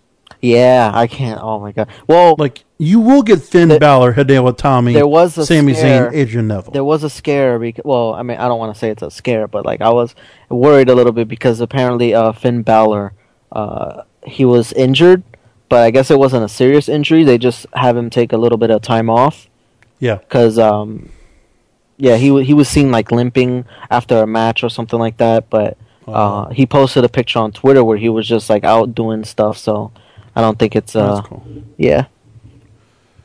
So let's see here. All right. Uh, yeah. So Sami Zayn was supposed to go against Tye Dillinger. That never happened, and he's just pissed off about Kevin Owens again. Again, getting beat down, and those guys just went at it. And, and Zayn, I like the I like the fire of Sami Zayn now. He's just getting pissed. He's like, I want Kevin Owens right now. Like he's just now it's it's the it's that extra the extra edgy side of Sami Zayn that we haven't had. And William Regal wanted to say, hey, he wants to have a, a match against Kevin Owens and says, "Well, you're going to be doing it uh, February 11th on on Takeover." So he said they, all the matches got set up for Takeover basically tonight. Yeah. So you have that going on. Finn Balor took on Curtis Axel. Eh, They're doing now a number one contenders tournament for the NXT Championship. So who we're going to find out who the next number one contender is for uh, to take on Sami Zayn for the title. But they won't have that going on at this show. It'll probably be the next Takeover. Yeah, So it'll Finn probably Balor be, took like on the finals will probably be uh, at the takeover special. At least that's Yeah, what so- this seems like. Right. First uh first round action, Finn Balor beat up on Curtis Axel. You know, it's fine, man. Look, man, Curtis Axel getting humbled in NXT. It's a good I like the fact they brought him back down here. He really needs it because now without Ryback, it's like he's irrelevant and he's not important. And look, man, you can see how important he was at the Rumble. So it, this kid, you know, he's a second generation superstar. You know, with the pre- the pedigree and all that stuff, and it's like it's a damn shame where this guy is set right now. And you know, look, man, with uh, with Brock coming back when he did, Paul Heyman let him go, and there wasn't much that you could do. So you were kind of stuck at a point and say, you know what, man, you're odd man out. And Curtis Axel, you know, might have had IC title, but and might have had a tri- victory over Triple H, but nothing really came of it. And you know, Curtis Axel doesn't help himself because he really can't speak and doesn't speak well, and he's just kind of like, I don't know what you do with that guy. Like he he does he did give now he was now given a better chance to do something with himself when they finally got rid of that Michael McGillicutty thing. But you know, Curtis Axel's a good character for him. It's like he's got to find his place, man. And I guess he's still got time. He's still, you know, he's like 34, 35. Remember, there's still a chance to do something with him. It's just a damn shame where he's stuck where he's at. Yeah, it's just. I mean, hopefully they can reinvigorate stuff in his career, like the same way they did with Tyson Kidd, but it might be a little bit too late. I love Sasha Banks. Love me some Sasha Banks. She's great. I love her. Great in the ring. I don't know what happened. This girl got so good. And she's been on here for like two years. So I didn't realize she was 21 years old when she first started here with the company. And at 23, she, she she's commanding in the ring. She's got an attitude. She speaks pretty well. And for being just a little small wrestler like she is, she does does very well with Charlotte. They had another match with each other. It was great. Uh, by the way, the whole Bay thing, that BAE kind of thing. Now Becky Lynch comes out with a shirt saying Team Bay. Best at They everything. always, yeah. The, is that what that's called? Okay. Well, that's what the team is called. I don't think that's what it. Because Oh, the whole Bay thing is like a, a meme based off of uh, someone who mispronounced Babe. They were they were Oh, talking okay. about their Babe, so and they mispronounced. They said Bay. So now, like when somebody says something is Bay, they mean like it's cute or good or I don't know. It's internet memes. Thank you. Uh, See, I'm I'm entitled. Millennial- oh, I'm not entitled. millennials got uh use sometimes. you entitle millennials in your language and your grumpy cats and your PewDiePies and crap. And by the way, I have to say this too, and I, I don't want to bring up any politics, but you know what? What the hell is our president doing talking to people like that? What, what's that? Um, what were the YouTube stars she talked to? There was some girl, the one Oh, that I girl's like notorious for swimming in, in Fruit Loops.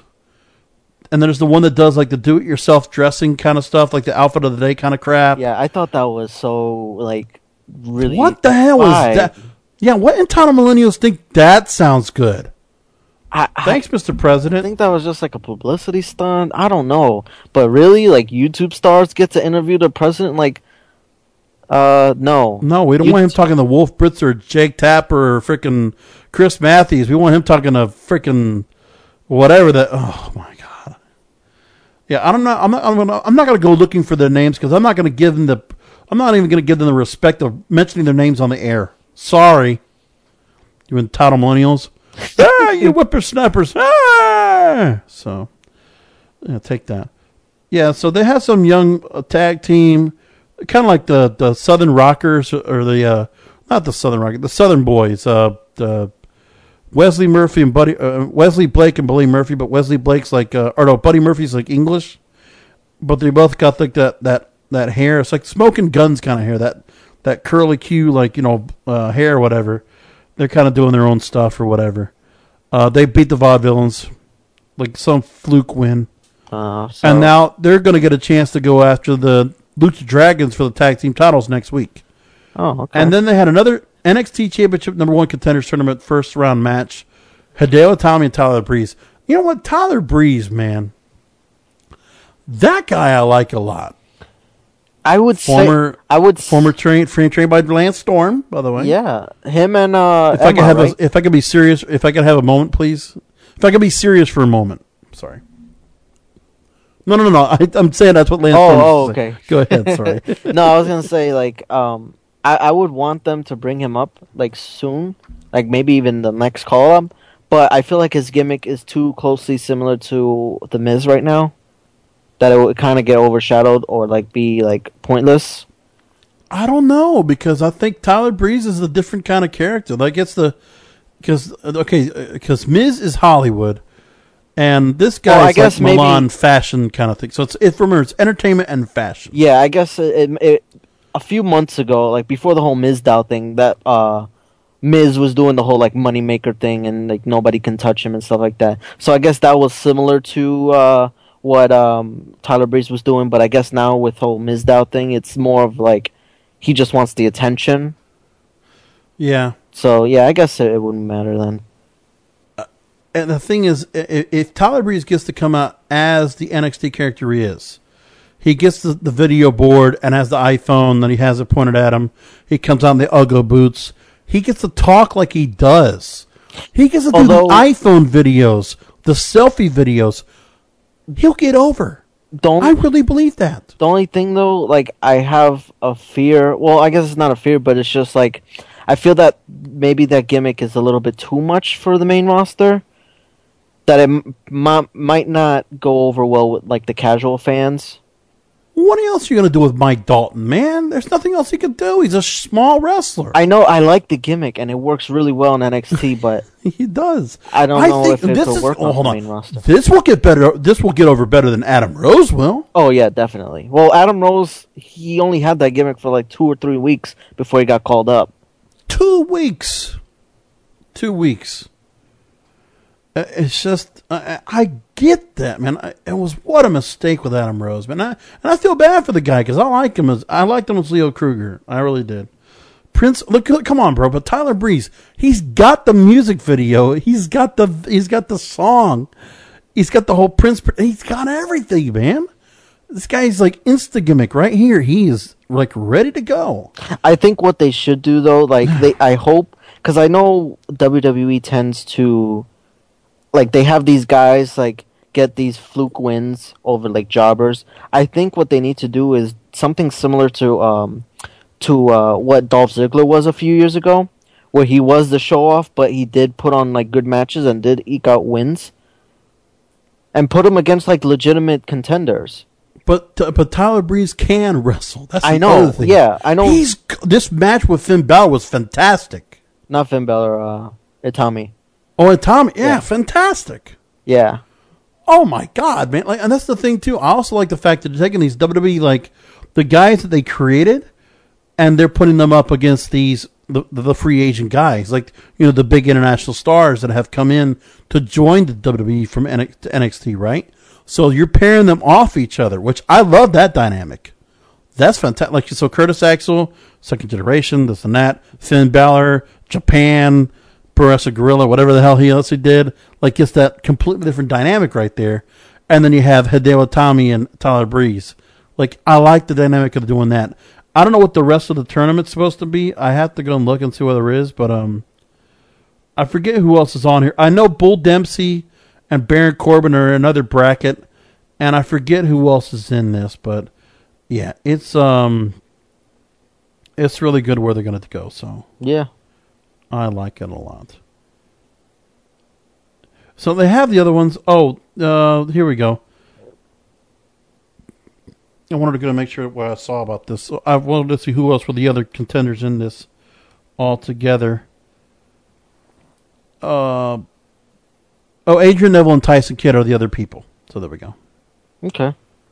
Those are all the people that are going to be in this tournament. So we'll see more matches, two a week probably until they get to the actual contender, and then the probably the next takeover they'll do that again. Yeah. But um, oh man, another X- NXT takeover, and look at that. You already got grudge match, NXT champion Sam- Sami Zayn in a non-title grudge match against Kevin Owens. You got the four-way fatal four-way for the women's title with Sasha Banks, Bayley, and Becky Lynch taking on the champion Charlotte. Yeah. Like, come on, man. You just, just, I mean, you're giving us steak. Like, you're honestly giving us amazing. Like, you know what? Throughout the throughout the Royal, Royal Rumble match, it give me NXT Takeover, and I'm just fine. Yeah. like, really, I'll be just fine. I will be giddy. So there we go. NXT we brought up right now. One more thing, Ring of Honor. Alberto El Patron finally got to be in action. Uh, first off of the night, they had uh, Briscoes and the Kingdom. Um, went to a DQ. And uh, by the way, so what happens is the kingdom lays down a beatdown and everything on the on the Briscoes, and Maria's uh, Maria Kanellis is about to like I forget if she's going to take a belt or oh she was going to take a chair to Jay Briscoe's back, and then who decides to come out? A woman for the Briscoes, ODB. She says, "I'm ODB one dirty Briscoe." Bam! the crowd went wild for ODB. I'm like, oh my god, she went after Maria Kanellis. It's fantastic. So maybe we'll see like a six man mixed tag. That'll be great. Yeah, that'd be cool. Or if we see ODB and Maria, that's cool. I mean, Has uh, Maria been in the ring? yes. I forgot who she took on. They don't have a lot of women of honor matches. They do once in a while. They used to have um who was the one that used to be married to uh Oh, I forgot. Veda Scott's wrestled. There's one that's always out there too, and I forget who she's married to. Um, yeah, once in a while. Bob Lee Maria has wrestled a couple times. Oh, okay. Yeah, she still, does- but very little. They don't have like a women's division, but once in a while they have somebody they'll have out there. Oh, okay. And whoever the other girl I can't think of that she has like green hair, I'll probably remember it sometime later. Well, let me see if I can think of who it is. Um, green hair. Yeah, I don't remember what it's not like manic or um. Trying to think of what this. Well, here it is. Uh, women of women of honor, like some of the women they've had that have wrestled. Uh, they've done some stuff. Well, there was a point where, well, actually, if you didn't know, there was a time where they had quite a bit of stuff because Alexis Laree, that was um, Mickie James, she was out there for a long time. Sarah Stock, well, I forgot where her name was. Um, they had a lot of matches. Uh, Sara Del Rey has actually been out there. Mercedes uh, Martinez, Nikki from TNA, Nikki Roxx. They've done stuff. Um, I forget who else there was. Serena Deeb, who you remember from the uh, Straight Edge Society and uh, Oh, yeah, yeah. Uh, uh, CM Punk's things. MsChif. That's what it was. MsChif is the one I was thinking of. Hmm. She's been around for a while. That was the other one I've seen out there doing some wrestling, but very rarely do you see women of honor matches. They just haven't gotten to that. They they got too much other stuff going on. Top prospect tournament, another quarterfinal match, and we got to see this guy, the Beer City Bruiser against Mikey Webb. Beer City Bruiser is like this throwback. It's like it, it, it not even look like uh, Husky Harris, but like the guy's just got a big beer belly. It's like black trunks, barely fitting on him. Just big, just one of those old school like fat wrestlers. Yeah. But the guy's mobile. Like the guy can move around. It's like, you know, if WWE saw him, they would say lose hundred pounds and come back. But this guy was like out there, and he just was like was some kind of a freak of because out there just doing his stuff. Um, Mikey Webb was actually a pretty interesting wrestler. Does slice bread. The Bruiser does a move which is the greetings from Asbury Park that Bam Bam Bigelow used to have, but he calls it a two eight two day hangover. That's a great move. That's a great name for a finisher. I love that. Yeah. Um, they've been doing promos for an invasion on Ring of Honor, and what I've just learned now is that they are. It looks like Chikara Pro Wrestling is going to be doing some kind of an invasion angle into Ring of Honor. Oh, that should be interesting. Yeah, so I saw that, and then Christopher Daniels taking on Alberto El Patron. You know what? Um, I was wondering if Alberto El Patron really had a different move set. He doesn't.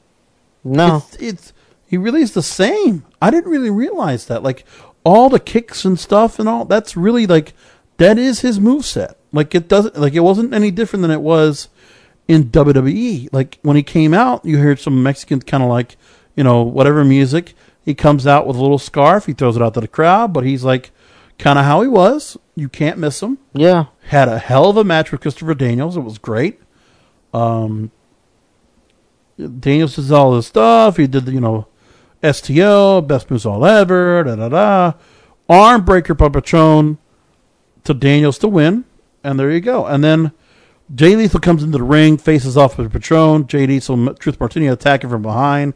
Kaz and Daniels make a save, and there's the end of the show.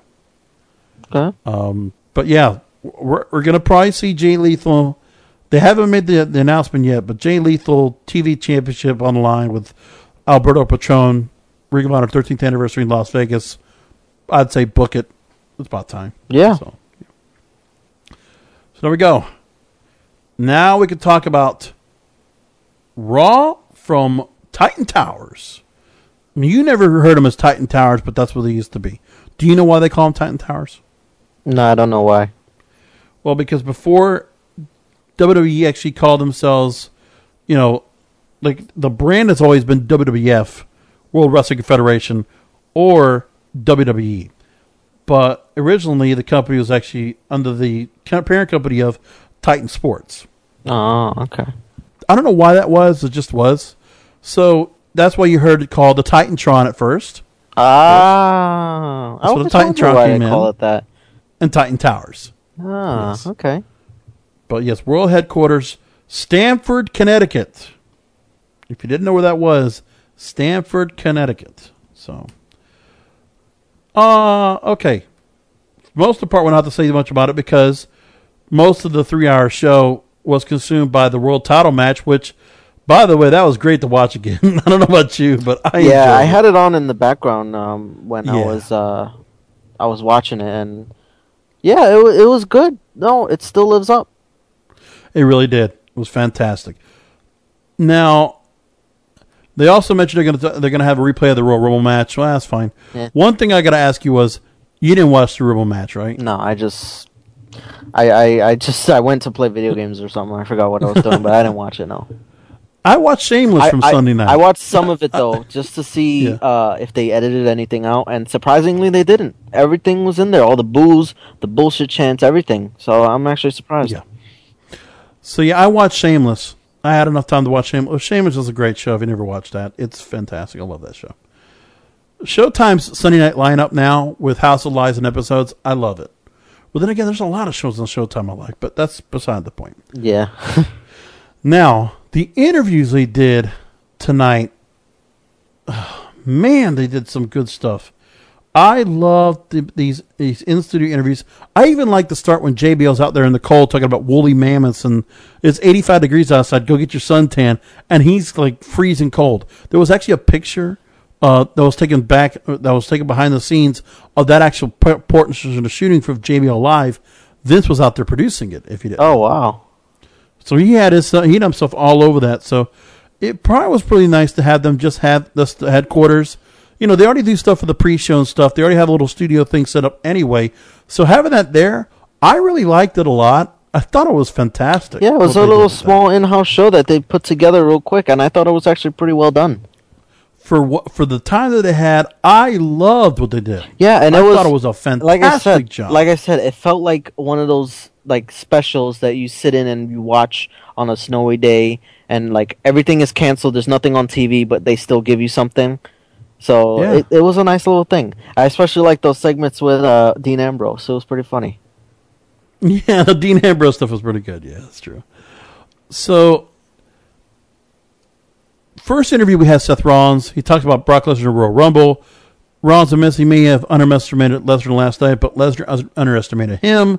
He said that Lesnar may be the WWE World Heavyweight Champion, but he doesn't have a Plan B. The money, but he, you know, he doesn't have the Plan B, the Money in the Bank briefcase. Cole says, "Will we see what Lesnar has to say next?" And Rollins doesn't like that. He says he's not leaving. Rollins says Lesnar will have to kick him off the set. And then Rollins is still in the interview seat, and then Brock Lesnar walks up with Paul Heyman. Lesnar stares at Heyman, wants the seat. Rollins dusts it off, pushes it over before walking out. I thought that was funny. He was like dusting it off, and then he just tossed it, and Lesnar's just like, "All right, get out of here." yeah, that was great. Um, yeah, crew member picks up the chair. Lesnar takes a seat. I thought it was fantastic. It was really good stuff. Lesnar jokes on Rollins. Cole brings up a broken rib suffered by Lesnar last night. Lesnar said he suffered other injuries before and got through them. That's what happened last night. He and Cole asks, "Oh, go ahead, man." No, Lesnar really came off as like a, like a, not like a evil heel. I guess mostly that was uh, Paul Heyman's job, but Brock Lesnar Yeah. came off as like he was just, I'm here to defend my title, and you know I'm not gonna, I'm just gonna beat up whoever does it. He he wasn't necessarily a heel. He was acting like he would in like the UFC or something. It's like I got no, and he even said it like, you know, I congratulate Roman Reigns, but I'm I'm gonna kick his ass. So it You was know, just I- like Yeah, it, it was different. I liked it. one thing I regret when I took my sabbatical during wrestling, and I got I stopped watching wrestling after Nitro went off the air, and I didn't watch until 2005. I didn't come back until 2005, so I missed the entire Brock Lesnar run. I did watch it after the fact, you know, and I saw when he beat up on Jeff Hardy the first night, and I saw his match against Goldberg. I never saw all his all his matches, but I'm just saying. I never got to appreciate why people love this guy so much. And now I do. I really like this guy. I really do.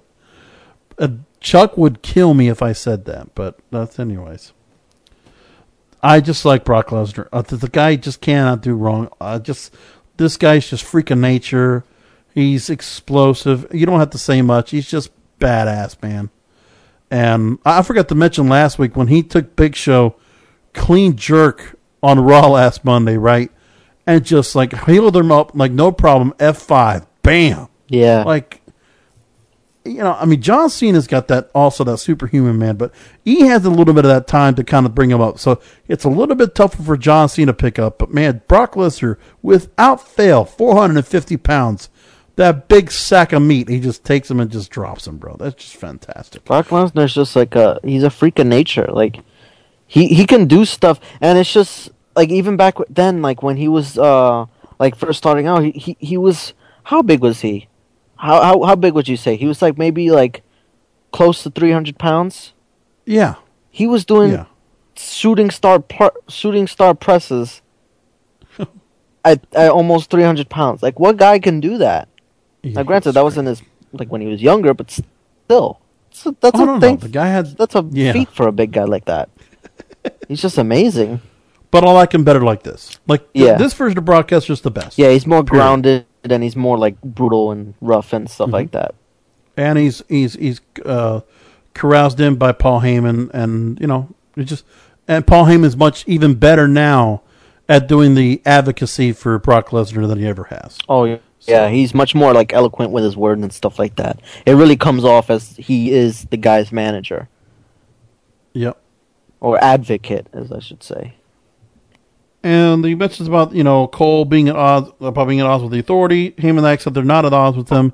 He says the Authority needs a big name, Lesnar to headline WrestleMania. They have a problem with someone like Stinger John Cena. Their answer to the problem is Lesnar because he's there for hire if they're paying. And they exploit the authority, the authority, and the authority exploits them. Um, and let's see. So Lesnar says he's like, oh, oh, then he then they start talking about Reigns, and Lesnar says he's happy for Roman Reigns. Good for Reigns, but Lesnar hopes Reigns is up for the challenge. He's up for the challenge and he's on a roll. He's like a steamroller. When he a steamroller has momentum, you get out of the way. And Cole asks Heyman if Reigns can stop Lesnar at WrestleMania 31. Heyman says no. Heyman asks Cole when and where is the interview Reigns later, and Lesnar might show up tonight. And uh, there you go. So, but but yeah, we move on to that. And then Roman Reigns talks to Byron Saxton. This was well done. I love this because it was finally the one thing that needed to happen with Roman Reigns. I'm just going to bring up the description of the whole thing that was said, and then let's talk about it. But here's what was said. So Saxton asks about people thinking Reigns isn't ready for Brock Lesnar at WrestleMania. He says everyone has their opinions. Reigns says he's fine about being thrown into the deep end to swim with the sharks. That's how his wrestling career has been. And then he asked about the crowd reaction at the Rumble. And Reigns says he obviously was hoping for a better response, but he learned a long time ago that life isn't fair. Reigns said the fans paid their hard-earned money to come watch the Rumble, so they could do whatever they want as long as he could show up and do his thing. He's happy. He's not worried about being fair. And then he said some critics believe Reigns has been handpicked for success by WWE higher ups. And he says if that's true, thanks to the higher ups, but it's still an opportunity. He has to lace up his boots and perform by himself. He has to deliver. He says when you get an opportunity, you're either going to capitalize or not. Then he mentions The Rock giving Reigns the assist at the Rumble match. This is important. We had heard about the idea of bringing up his family roots, which would definitely help add the character that Roman Reigns needs to get for to beat somebody you could be behind. And this is the truth, absolute truth, is that he is proud of his family. And remember, Often Sika, the Wild Samoans, great tag team of the 70s and 80s. You know, uh, if it was a Lou Albano was a manager, great tag team, great heritage. Sika is his father, or or uh, Yeah, I think it is Sika. yeah, Sika's his father, and then uh, let me see here. Okay, then there's Yokozuna as part of his family. Umaga was part of his family, and others. Rosey, And that, you know- Rosey um, is his brother. Yes, and then Rock, you know, is, uh, you know, his uh, Rock and his grandfather Peter Maivia, that he's also related to the Rock and the Maivia family. Yeah, I don't think they're blood related. I think they're related. Um, I forgot what because uh, I was It's- listening it's to more the uh, heritage. It's more- yeah, it's more their- because I was listening to uh, Yeah. Chris Jericho's podcast and he had the Usos on there, and they were saying that they're not uh, related to um, the Rock by blood, but they are related by family. Correct. There's a whole thing where the Samoans are all related in some way or form form or another, and that and a lot of Samoans have come to wrestle, and they've done amazing careers. Yeah, and I don't think there's ever been a Samoan that wasn't a success, or It at least really a is. somewhat success. Yeah. Yeah, there's just something about it. So, um, he's looking forward to the, the he's looking forward to headlining WrestleMania 31 and meeting Lesnar tonight. So they're going to have a meetup later on in the show. John Cena then mentions the fact that he and Rusev will take on each other at Fastlane. We also know that uh, Sting is supposed to be confronted by Triple H at Fastlane. We know that Arnold Schwarzenegger's Hall of Fame announcement. Then, oh yeah, Dean Dean Ambrose talking to Byron Saxton. Um, by the way, they kept it 63 degrees on the thermostat in there, which that means the air the, the heater's working, but like that's as best as it's going to get. Because I know in my house when we have a really cold day, that's about as low as the thermostat goes in my house. Oh. So, so it wasn't probably that cold, but like the way he was saying it was pretty funny. So. Yeah. Yeah, it was good. So, yeah, the sit down with Lesnar and Reigns, this was this was gold. This was and mostly because of the fact that it was Paul Heyman doing the interview. oh my god, that was the best part. Like Paul Heyman w- w- is so good for this part, and just the whole thing. Like this is how you set up this match. Yeah, I they really like gave me hope that they could potentially do something with Reigns and Lesnar going forward. Like I know a lot of people were shitting on Reigns after the Rumble, but I think after this they ha- they redeemed a little bit, but they still have a ways to go. But this was my a start. criticism my criticism for this on sunday night is now 180% 180 degrees i have completely turned around now i am hyped i am pumped up for this match I still think I have to wait and see what happens in the ring. I know they did a lot with these interviews, and you know it, it really gave uh, Roman Reigns a a platform to just really speak. And I honestly think that he wasn't being like fed lines or anything. I know people were like claiming that that apparently people were talking to him like on off screen or something like that. But no, he was talking fluently and as if he was talking in a regular interview. And that's the Roman Reigns we want. We want the real Roman Reigns. Yes. We don't want this Cena 2.0. We want Roman Reigns. And I think he really came off really well in this interview, especially with Now- Brock Lesnar. exactly now jeremy not like other uh, shows out there but i don't do the whole thing where i just ask you questions but i gotta ask you the question because you just said just what you said on sunday night i specifically remember you saying that that i need to see what's going to happen before i really get invested into the match but how much did they move you last night I want to say, I, at first, when like right after the Rumble, I was like zero percent for this. Like I was Yeah. like, absolutely no, I don't want to see this, and you know all that. I think right now, I'm probably at all the way at sixty percent. So they from, turn at least got you into the right direction yeah, they got me going, saying okay, maybe they have something here. So now, now- we have to see where it goes.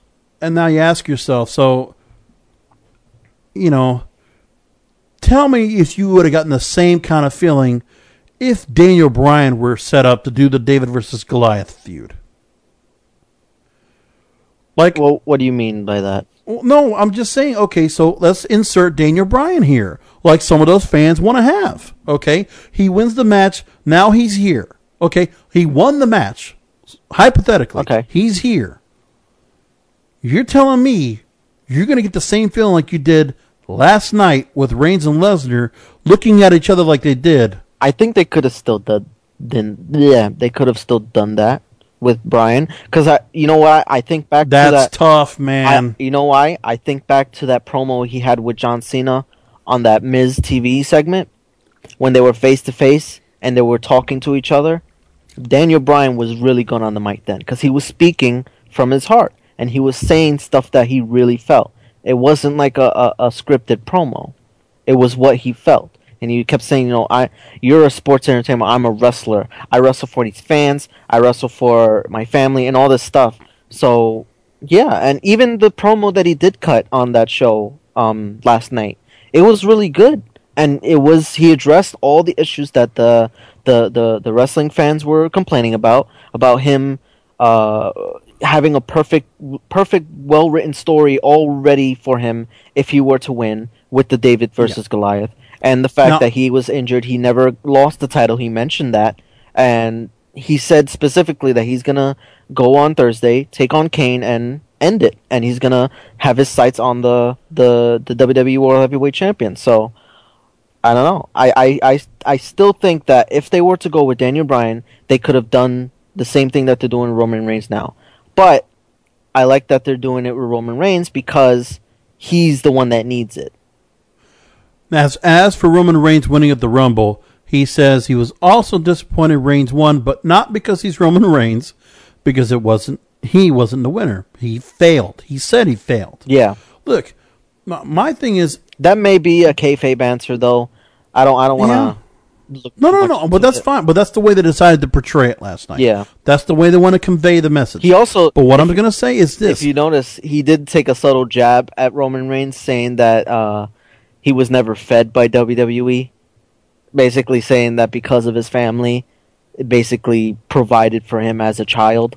Of course, it, it was that was a subtle jab. I thought it was pretty. Uh, well, but you know what? That's okay. I like the idea they're going to try to make it where he has to prove himself. Like, yeah, it's, it's it can't just be inherited. I mean, it's not you know second generation doesn't mean anything unless you do it yourself. It's like that's what it comes down to. Yeah, I mean, and and I actually like the analogy. Analogy. Well, I guess it wasn't an analogy, but it was a statement that uh, Don Tony made where he was just like, uh, he's glad that he was uh, Bryan was eliminated the way he was because it humanized him, and that actually makes a lot of sense because you don't want him to come back and become Super Cena. You want him now, to be the Daniel Bryan you knew. What about the speculation they think that he was actually injured and you know he's still uh, probably kind of he's still hurt and I don't think I don't think so. No, I don't think I so. they, they wouldn't have never brought him back with a neck injury. I don't think he would have brought him back so soon. Just for the Rumble match, that doesn't make sense to me and, either. And not only that, he's wrestling every week, and nothing's and ready for him shows. yet. Yeah, he's he's wrestling every week and on the house shows. So it's no, like, this guy's back. He's back. Yeah, and I know the whole thing with like uh, Anthony Missionary Thomas. He's like saying that he's skeptical because he's seen a witch doctor, and that's what that's his words. And I'm just like, you know what? If it works, it works. He passed the physical, WWE's physical. So like, what what does it matter how he got better? He got better. It was also his own doctor. It was his choosing. Yeah.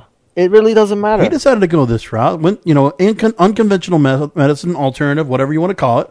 Fine. If it works, it if works. it worked, it worked. Exactly. Exactly. But I'm going to say this now.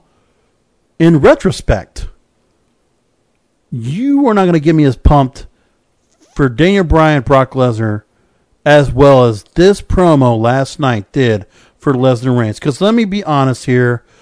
Yes, he might be cherry picked by the company but you know what? When I saw that stare down between those two, we're going to talk about what they said, but the stare down between those two, that's a believable feud. You know what? It's a believable match. You know what? It, I could have seen it going this way with Daniel Bryan, but I honestly think they probably would have made it more of uh, Lesnar not taking Bryan seriously because he's so small. At least with Reigns, he's a big guy. So he looks like he's formidable against Lesnar. So that's why Plus, he stood face to face with him. And also remember the issues he had with the authority. Well, that's not going to be incorporated at all in the storyline because it's between him, Paul Heyman and Brock Lesnar. So, what? What well, is I the think the authority going to authority in will that? eventually get in there somehow. Because you Well, know they but- have to be a part of that main event. They have to. But but but I, all right, but I mean they already got their hands tied with Sting, and they're going to have their hands tied with who else is decided to screw with because they can still very much well you know screw with Dolph Ziggler. You know, and who knows what the authority will do? Maybe they'll do something where Dolph Ziggler's going to be in some match, With or they're going to have to deal with you know, yeah, or or or Ryback will still have to deal with stuff with the authority. Like I they think can continue the- working off that. Out. I think that was the goal, though. They want that overarching storyline that's has some uh, input or not input, but like is a part of each storyline some way somehow. Maybe not in a big role, but some way they are all tied in together. And then you got to ask yourself if Randy Orton's supposed to be coming back, what's the first thing he should be doing? You know, logically, he should be going after Seth Rollins. Seth Rollins, yeah. The authority's main guy, right? Mm-hmm. So that should be another issue they have right there. So, like, there's enough with the authority going on where Daniel Bryan is not going to be involved with that so much. Like, you know, that's going to be spreading Well, I mean, the whole he's going arc, with Kane. arc storyline so thin. Right now, uh, he's feuding with Kane, so I guess you could make the connection that that's his uh, way of facing the authority through Kane. So you could do a couple different things with Daniel Bryan and Dolph Ziggler and Ryback. And look, he's like Dol- you know, Daniel Bryan is now back in the middle of the pack again, but he's not going to be in the middle of the pack because look, man, the guy's over. So you're not going to put him in some mid card feud. Like that guy can enhance and he can make any feud better. It's already obvious right now. It's obvious that guy makes every other feud like not Kane because like we're just tired of Kane. But I'm bet you if you put him with some other people, there's a lot you could do with that guy. And there's certain guys he could work with right now that he could really build up and you can make something fun out of. Like, you know what? Hey, you get me a heel Sheamus against him, maybe you could make it work. I don't know. Or or you could put somebody else against him. But you know, to, to placate the fans, give him something good to work with, someone good to work with, and give him a, a very give him a match that actually has some importance. I think that's what you got to do to make the fans happy. Those Daniel Bryan fans, give a good, give a match at WrestleMania that those fans can care about. That's what's important. Yeah, yeah. I But then again, you can't be entitled, you guys, and say he has to be in the main event. He has to be going for the title. No, No, that argument I, I don't understand that argument, and I, I I despise people who say that this whole thing with the after the Rumble was because either Daniel Bryan won or didn't win, or Roman Reigns won. It has nothing to do with that. So anybody who says oh. that, just disregard them because Oh. No, no, they're, and- they're and can I not even part of it. I don't know about you, but you know what? You Daniel Bryan fans out there, King of Podcasts, you know, I've had my opinion of what I think the main event's going to turn out to, right? I'm still sticking with the fact that I think Reigns wins it, but then he gets stolen by the authority and Rollins cashes in and becomes champ. You could do one of two things. Maybe Reigns gets involved with somebody else with the authority or gets his ti- gets his rematch or Daniel Bryan can also make the claim and say, you know what? I had the same thing happen to me. I should get my chance first. And why not have Seth Rollins, Daniel Bryan? During the off season? Shit. Why not? I mean, this. That's a hell. You know what? And that will. That's got to do some numbers. Yeah, I think they'll they'll eventually do uh, Seth Rollins versus Daniel Bryan, whether it's for the title or regular, uh, just a regular feud. Yeah. I personally like it for the title, like maybe like because we all know Seth Rollins is going to be champion this year, whether it's at the uh, at WrestleMania or after, he's going to be champion, and I think uh, Seth Rollins versus Daniel Bryan match is is money. Also, ask yourself too. The other thing, Daniel Bryan fans, how long do you think he was going to hold the title for if he were to still be healthy? Oh, like last year? Yeah. If he didn't get hurt, I think he. How long was he going to hold on to that? I think he would have held it to SummerSlam, and then he would have dropped it to Lesnar. Thank you. An extra month? Is that what we're fighting about? Is that what we're you know canceling the I WWE think network? Is that I think it's really just- we're, what we're fighting about. He really only had what one match, one title defense. I think that's what the major thing was. He only had one title defense, and then he had to take a few months off. Of the World Heavyweight Championship, but damn it, he was WWE. He was he was World Heavyweight Champion several times. Like honestly, guys, Yeah, He's been champion several times. but it's the big There's a lot one. of guys you know? that wish to have that the career, world, man. The world heavyweight champion by itself, it really wasn't as big as the WWE champion. He elevated it. I Uh, get- you know what? know- no. And I'm sorry. How about the lineage going back to Ric Flair, Harley Race, that lineage, uh, the Von Erichs, and all that stuff? Huh? that lineage that stays with no, WCW. no, no. I, I don't How think it carries dare through you? No, Jeremy. You take that back. No, man. You take How that could you back. say that? I don't care. It goes back to the lineage, man. You But think a Booker T gives a belt. shit? Uh, no, man. No. Look, I understand it was watered down a little bit, of course. But I'm just saying, man, there's prestige behind that belt. Brother, if the World Heavyweight title was still around now, at that time, I would have still worked. I, I actually preferred WWE World Heavyweight Champion over the World Heavyweight, over the WWE Championship. I don't know. At the times that uh, John Cena had with the spinning belt, I preferred the World Heavyweight Champion. And of course, I'm a WCW guy. I'm- like I mean, I'm just saying that that title belt that they debuted, it's still the prestigious one that went back to 1898, man.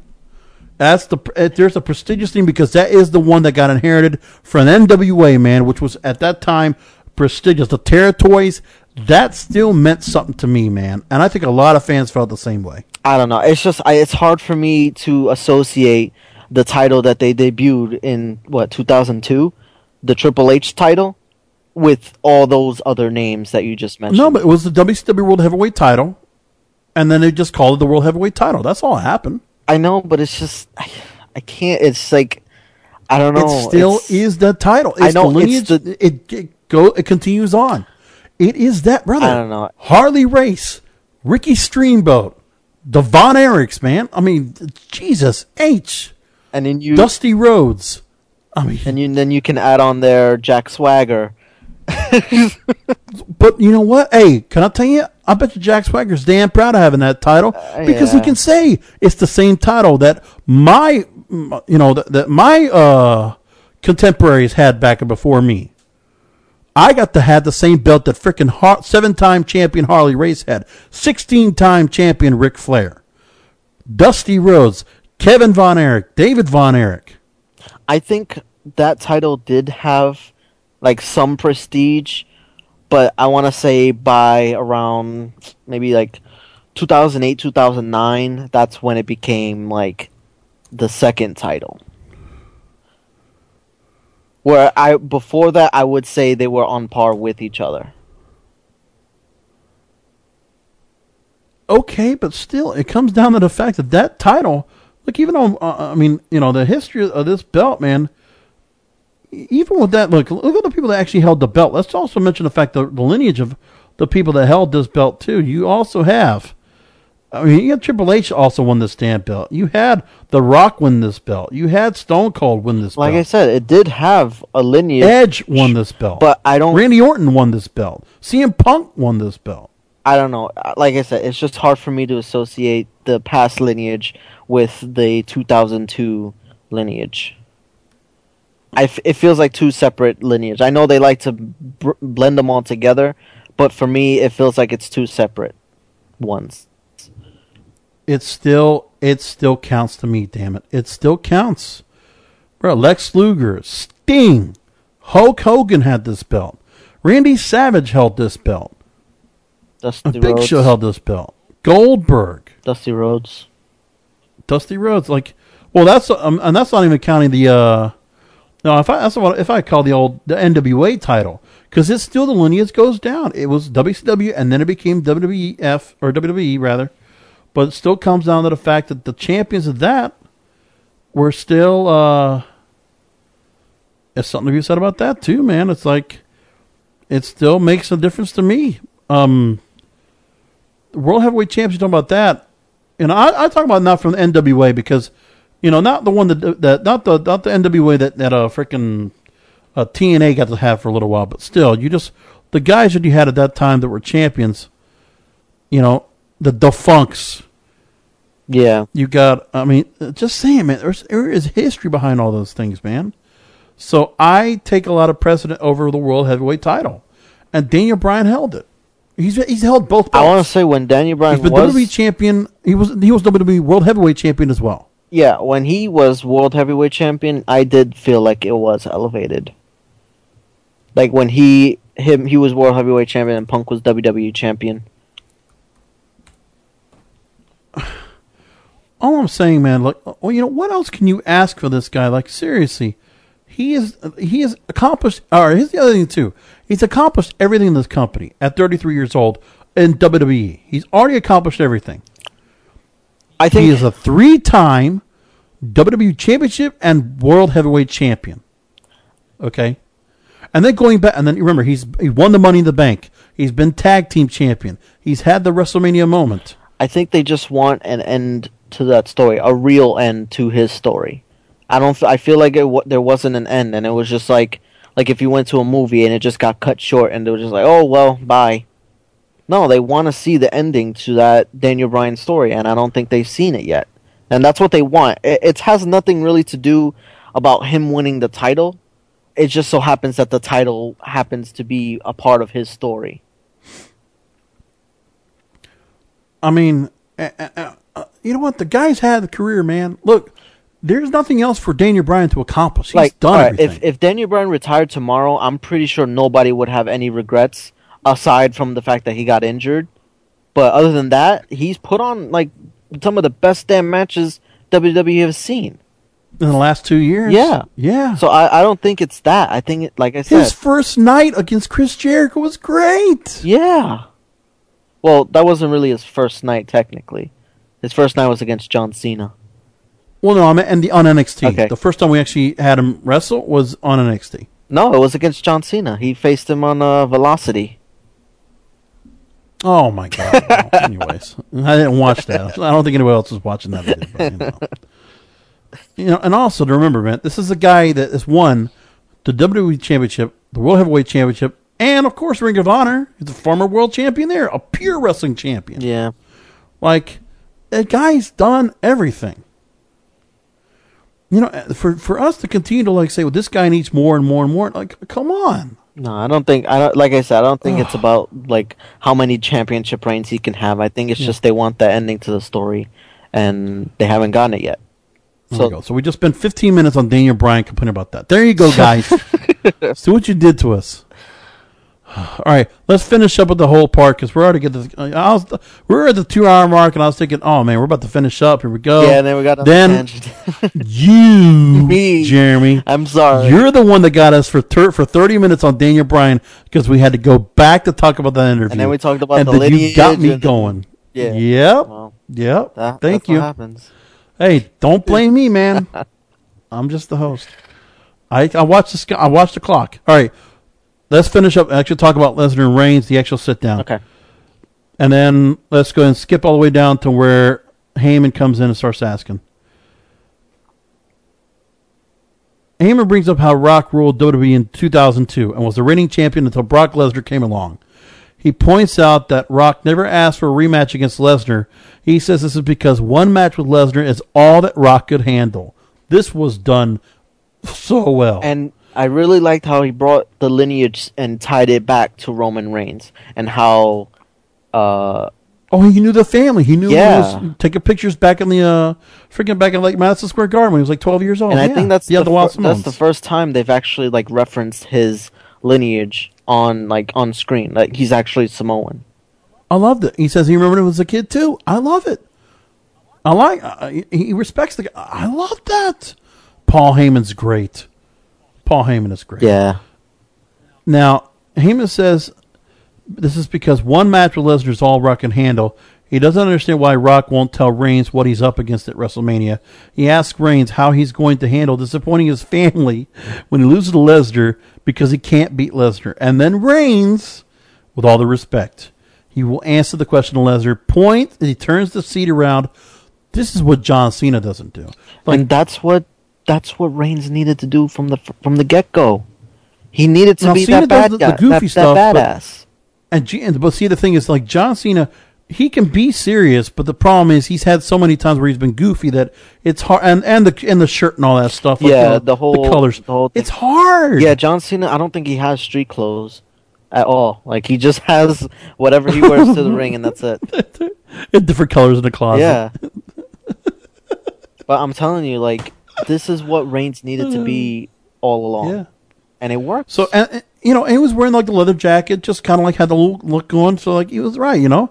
He goes and points, He faces Reigns, and Lesnar kind of still. Lesnar was kind of like you know slouched back, and then he straightens up, looks right into into Lesnar's face, right? Yeah. So Reigns tells Lesnar he knows who he is, what he is, and what he signed up for. Doesn't think Lesnar knows what he signed up for. Uh, he doesn't know what he thinks he signed up for. Reigns says he's going to beat Lesnar and take the title, and they both know it. Reigns says if he can't, he's going to take a piece of Lesnar with him. And Reigns says that he believes that, and so should Lesnar. Lesnar jumps up from his chair. Reigns does the same, face to face, and then they touch. And Lesnar says, unlike Heyman, he doesn't respect Reigns. Reigns says, "But you will." that was a good line. Yes. And that's what I'm talking about. Like, I I sincerely hope WWE knew what they the the mistakes they made with uh, Roman Reigns' promos, and are just gonna do a complete 180 with it and make him the badass that he needs to be. Because that's all it takes. That's, all it takes. That's the Roman Reigns I want. This is the Roman Reigns I want right here. Yeah. Now, Wade Keller and Stone Cold Steve Austin, you probably heard this during the show. Okay, we have to take this into account, the work rate, because you can build this matchup as long as you want, as much as you want. You still have to worry about now. The other part is, you know, is Roman Reigns still considered green? Because even his performance at the Rumble match, he was kind of like, you know, there with Rusev and they were kind of like lollygagging, and Reigns was kind of out of sorts a little bit. And, you know, we've only seen so many matches on TV with him against Big Show or Rusev, or, or you know, he's had matches where he's gone 20 minutes on TV, and most likely he's done the same on house shows. This match, he might have to go 30 minutes and go toe to toe with Lesnar. They're going to have to continue to build that story. He's got to be in like he's got to be on top of his game, and you know, mistake free. And to make that match as it is for the world title, like the the extra pressure you're going to put on yourself, like can the guy handle it? Is his promos are gonna are they going to be able to stand up when he has to go back out in front of a live audience and start talking? Is he going to be able to like stay strong, stick to his stuff? Like I understand, you know, where Wade Keller and all them are all talking about, and we said it before. It might be too soon for this guy. It is. It really is. Let's let's be honest real quick. Normal circumstances, Roman Reigns should not be at this point. This guy is just like a quarterback in the NFL. When he's a young quarterback, he's out of the draft, first round pick. Normally, if you got a good team out there, you don't need to put this guy in early and make him a star. He doesn't need to come in and contribute right away. You can hone and craft, hone this guy's craft, build him up, let him learn learn the ropes, and let him get better.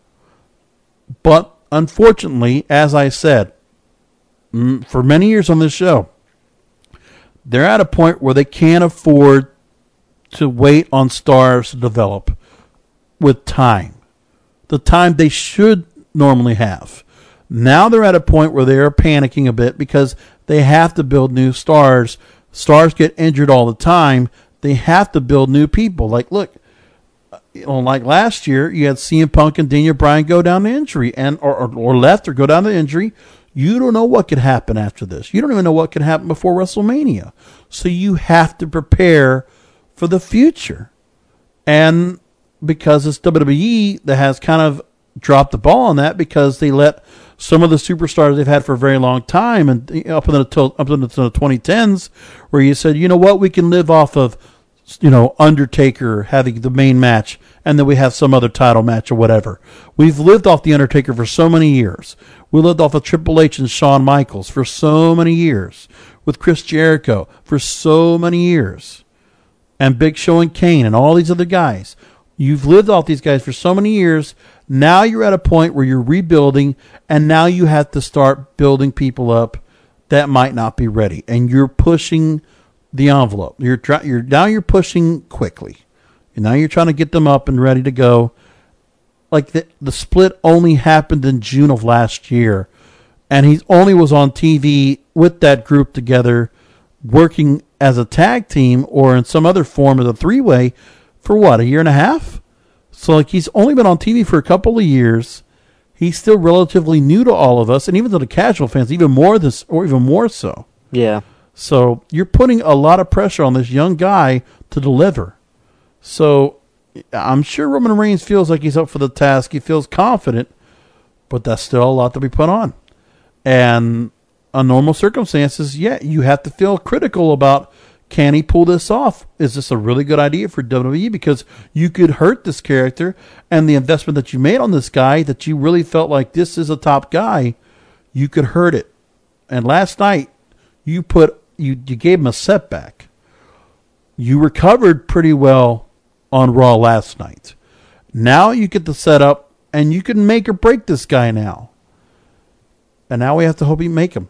And I'm going to hope that they're going to make this guy a star. They have to. Yeah, I think WWE backed themselves into a corner, so they, they really can't back out now. Like, there's nowhere to go but with Roman Reigns, uh, unless they want to risk like ruining his career for the sake of uh, succumbing to the fans. Which I remember on Sunday, I was saying they either need to make Roman Reigns uh, what he needs to be, or completely change this this uh, this main event. And now I'm more inclined to having Roman Reigns just become what he needs to be because if they completely change the whole game, then that just hurts hurts Roman Reigns, and that's not good for the long run. No. Next week we got a whole lot to talk about because we're going to have Thursday Night SmackDown Live, which is basically the Raw we didn't get this Raw week. down. Raw down. Smack. Uh, uh, yeah. Raw down. Smack Raw. uh, This live. yes. Smack Raw. Raw Smack. Um. So we're gonna have that, or you know, on Sci-Fi.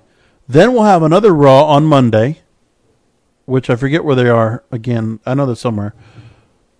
And then we have all of the other shows. We got Lucha Underground, NXT, Ring of Honor to talk about. So, and Impact Wrestling. So we got a whole lot to stack up next week. I can only imagine how much is going to happen on those two Raws, if you will, Yeah. in the next in the next five days or the next seven days when we come back and do the show again. So I can only understand. So you did, we did it, man. We're here. We're at the end of the show, and I feel good. I feel like I've gotten everything out of my system. Yeah. Now we can hopefully we can put this rumble behind us. I know we were bitter about it, but Yes. we need to move on because it's it's WrestleMania season. We got a whole bunch of stuff happening in the next few months, so can't keep uh, going back to this.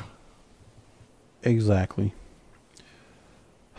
And uh, by the way, congratulations WWE Network for the million subscribers. I'm glad they got it. Hopefully it And stays that way. I'm glad they got the ratings up. I'm glad the stock price is good. Good day for WWE today. So I'm happy for them. And I, and look, man, no matter what, we're just hoping for the good of the company because we want wrestling to go good, and we need this company, which is the most impactful company of all of them, to do well. So it's always for the benefit of the company. Like I don't want to do anything to go against the company because I want them to do well. I want them to entertain me for years and years to come. That's all there is to it. Yeah. And I want WrestleMania to be as good as last year. I hope it is. Um, It needs to be. It's I mean, WrestleMania. at this point, we yeah we got we got good matches to go for. I I, I know you're not so up about Rusev and John Cena. You said it yourself on Sunday, but I feel good about it.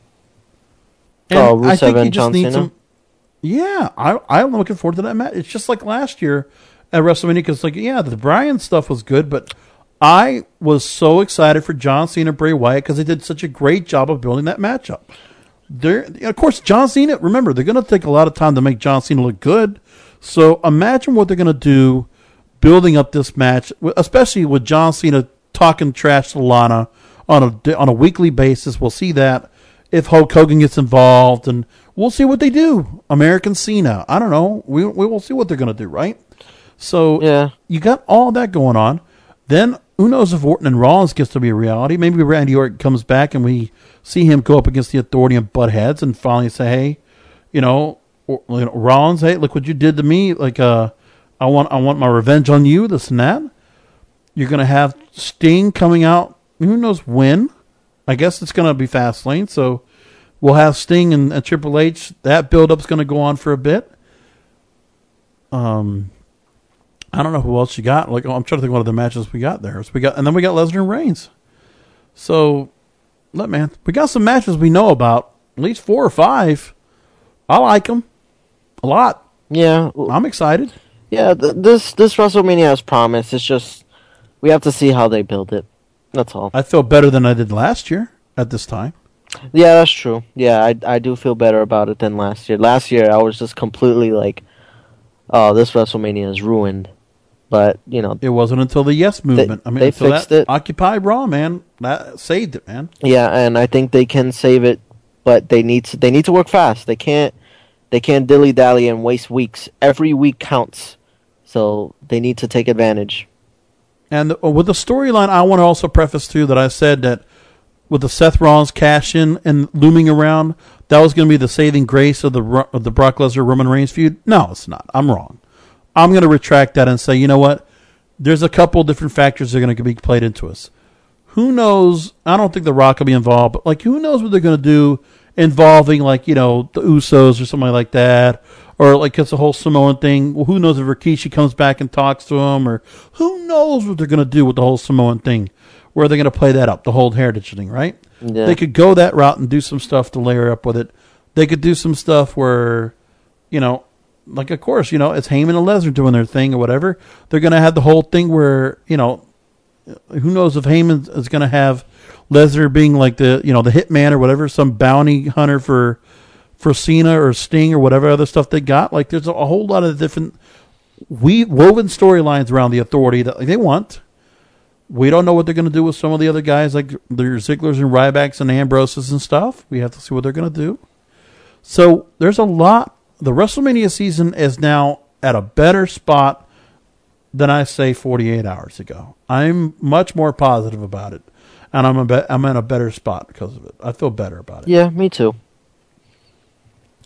I hope you guys feel the same way. We've talked a lot about this extensively. I'm tired of talking about the Royal Rumble. It's done. Let's move on, folks. Let's start talking WrestleMania season. And let's just say, man, you know, stop all this other stuff you're trying to do. Look, man, Daniel Bryan's spot will be somewhere where it is, whether you like it or you don't like it. He'll be there. And quit being entitled millennials. Thanks everybody for listening to the show. Of course, remember find the show on Stitcher and iTunes. I say Stitcher first because Stitcher just gives us so much love, and people keep finding the show on Stitcher more than anything. So thank you for finding us on Stitcher. Stitcher's great. I love these guys. And remember, you can also find us on Blubrry. Take the ease off, blubrry.com. And our Facebook, our Google Plus page, Twitter feeds. If you want to find Jeremy and myself, you can tweet us on there. All the links you need to know, all the ways you can support the show, the blog posts, the news articles, the ways you can support us via Amazon and WWE Network, and probably WWE Shop. I'll put a banner up there for that too. All at kingofpodcasts.com. Kingofpodcasts.com. Thanks, everybody. From Podcaster's Paradise to you, the pleasure's been all ours. Have a great night.